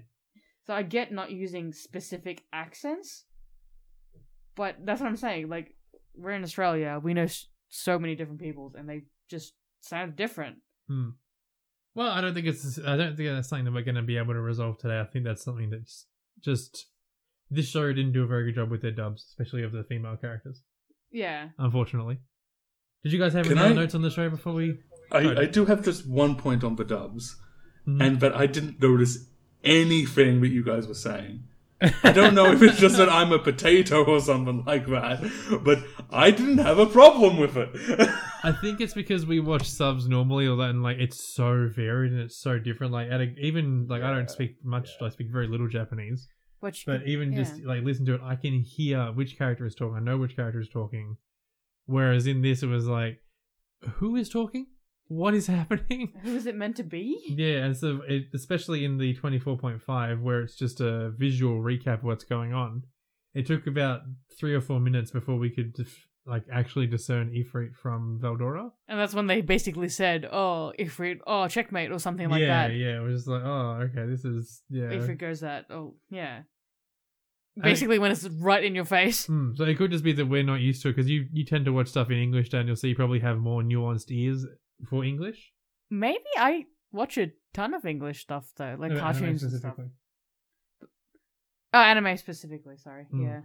Whereas you know we like we watch stuff in English all the time because we speak. Yeah. Well, that's what. That's why I was like, oh, cartoons do it really well. Why can't anime keep up with them? Hmm. really, Zac, I think it is more just the fact that I'm more cultured than you, and just in in in, in general a better person than you because I watch dubs. Look, I mean, Funny. you can you can continue to think that. Uh, Robert, do you have any final notes before we wrap it up? Uh, not really. I just really I enjoyed all the themes of the show. I enjoyed enjoyed the world building, the farming, Mm, same. the the the character, his cute little quaint humming and singing and celebrations.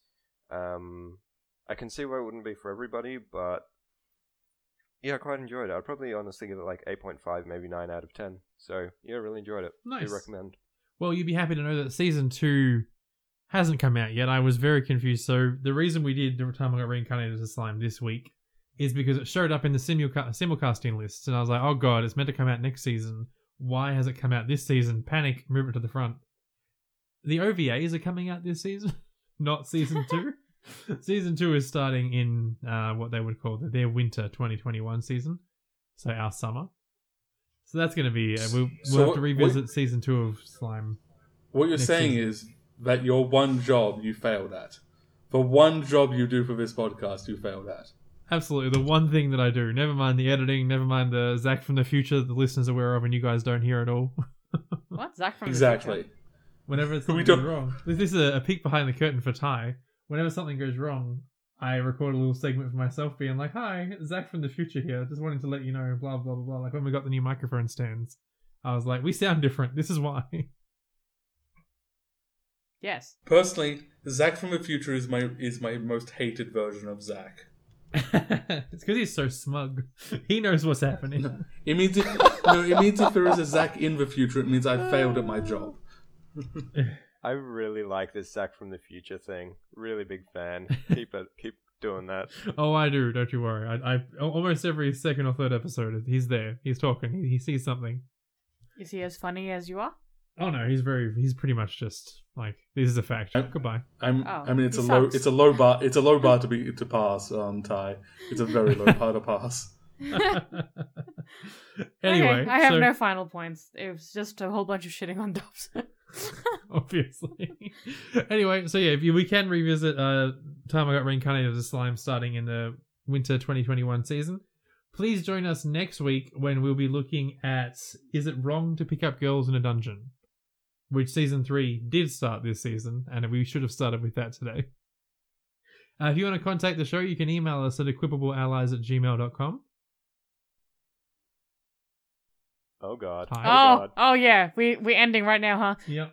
Okay. Um, you can also search for us on Facebook at Equippable Allies, which is one word, surprisingly, but it is. Yes. Uh, on Twitter at Equippable Ally. and our website, equipallies.com.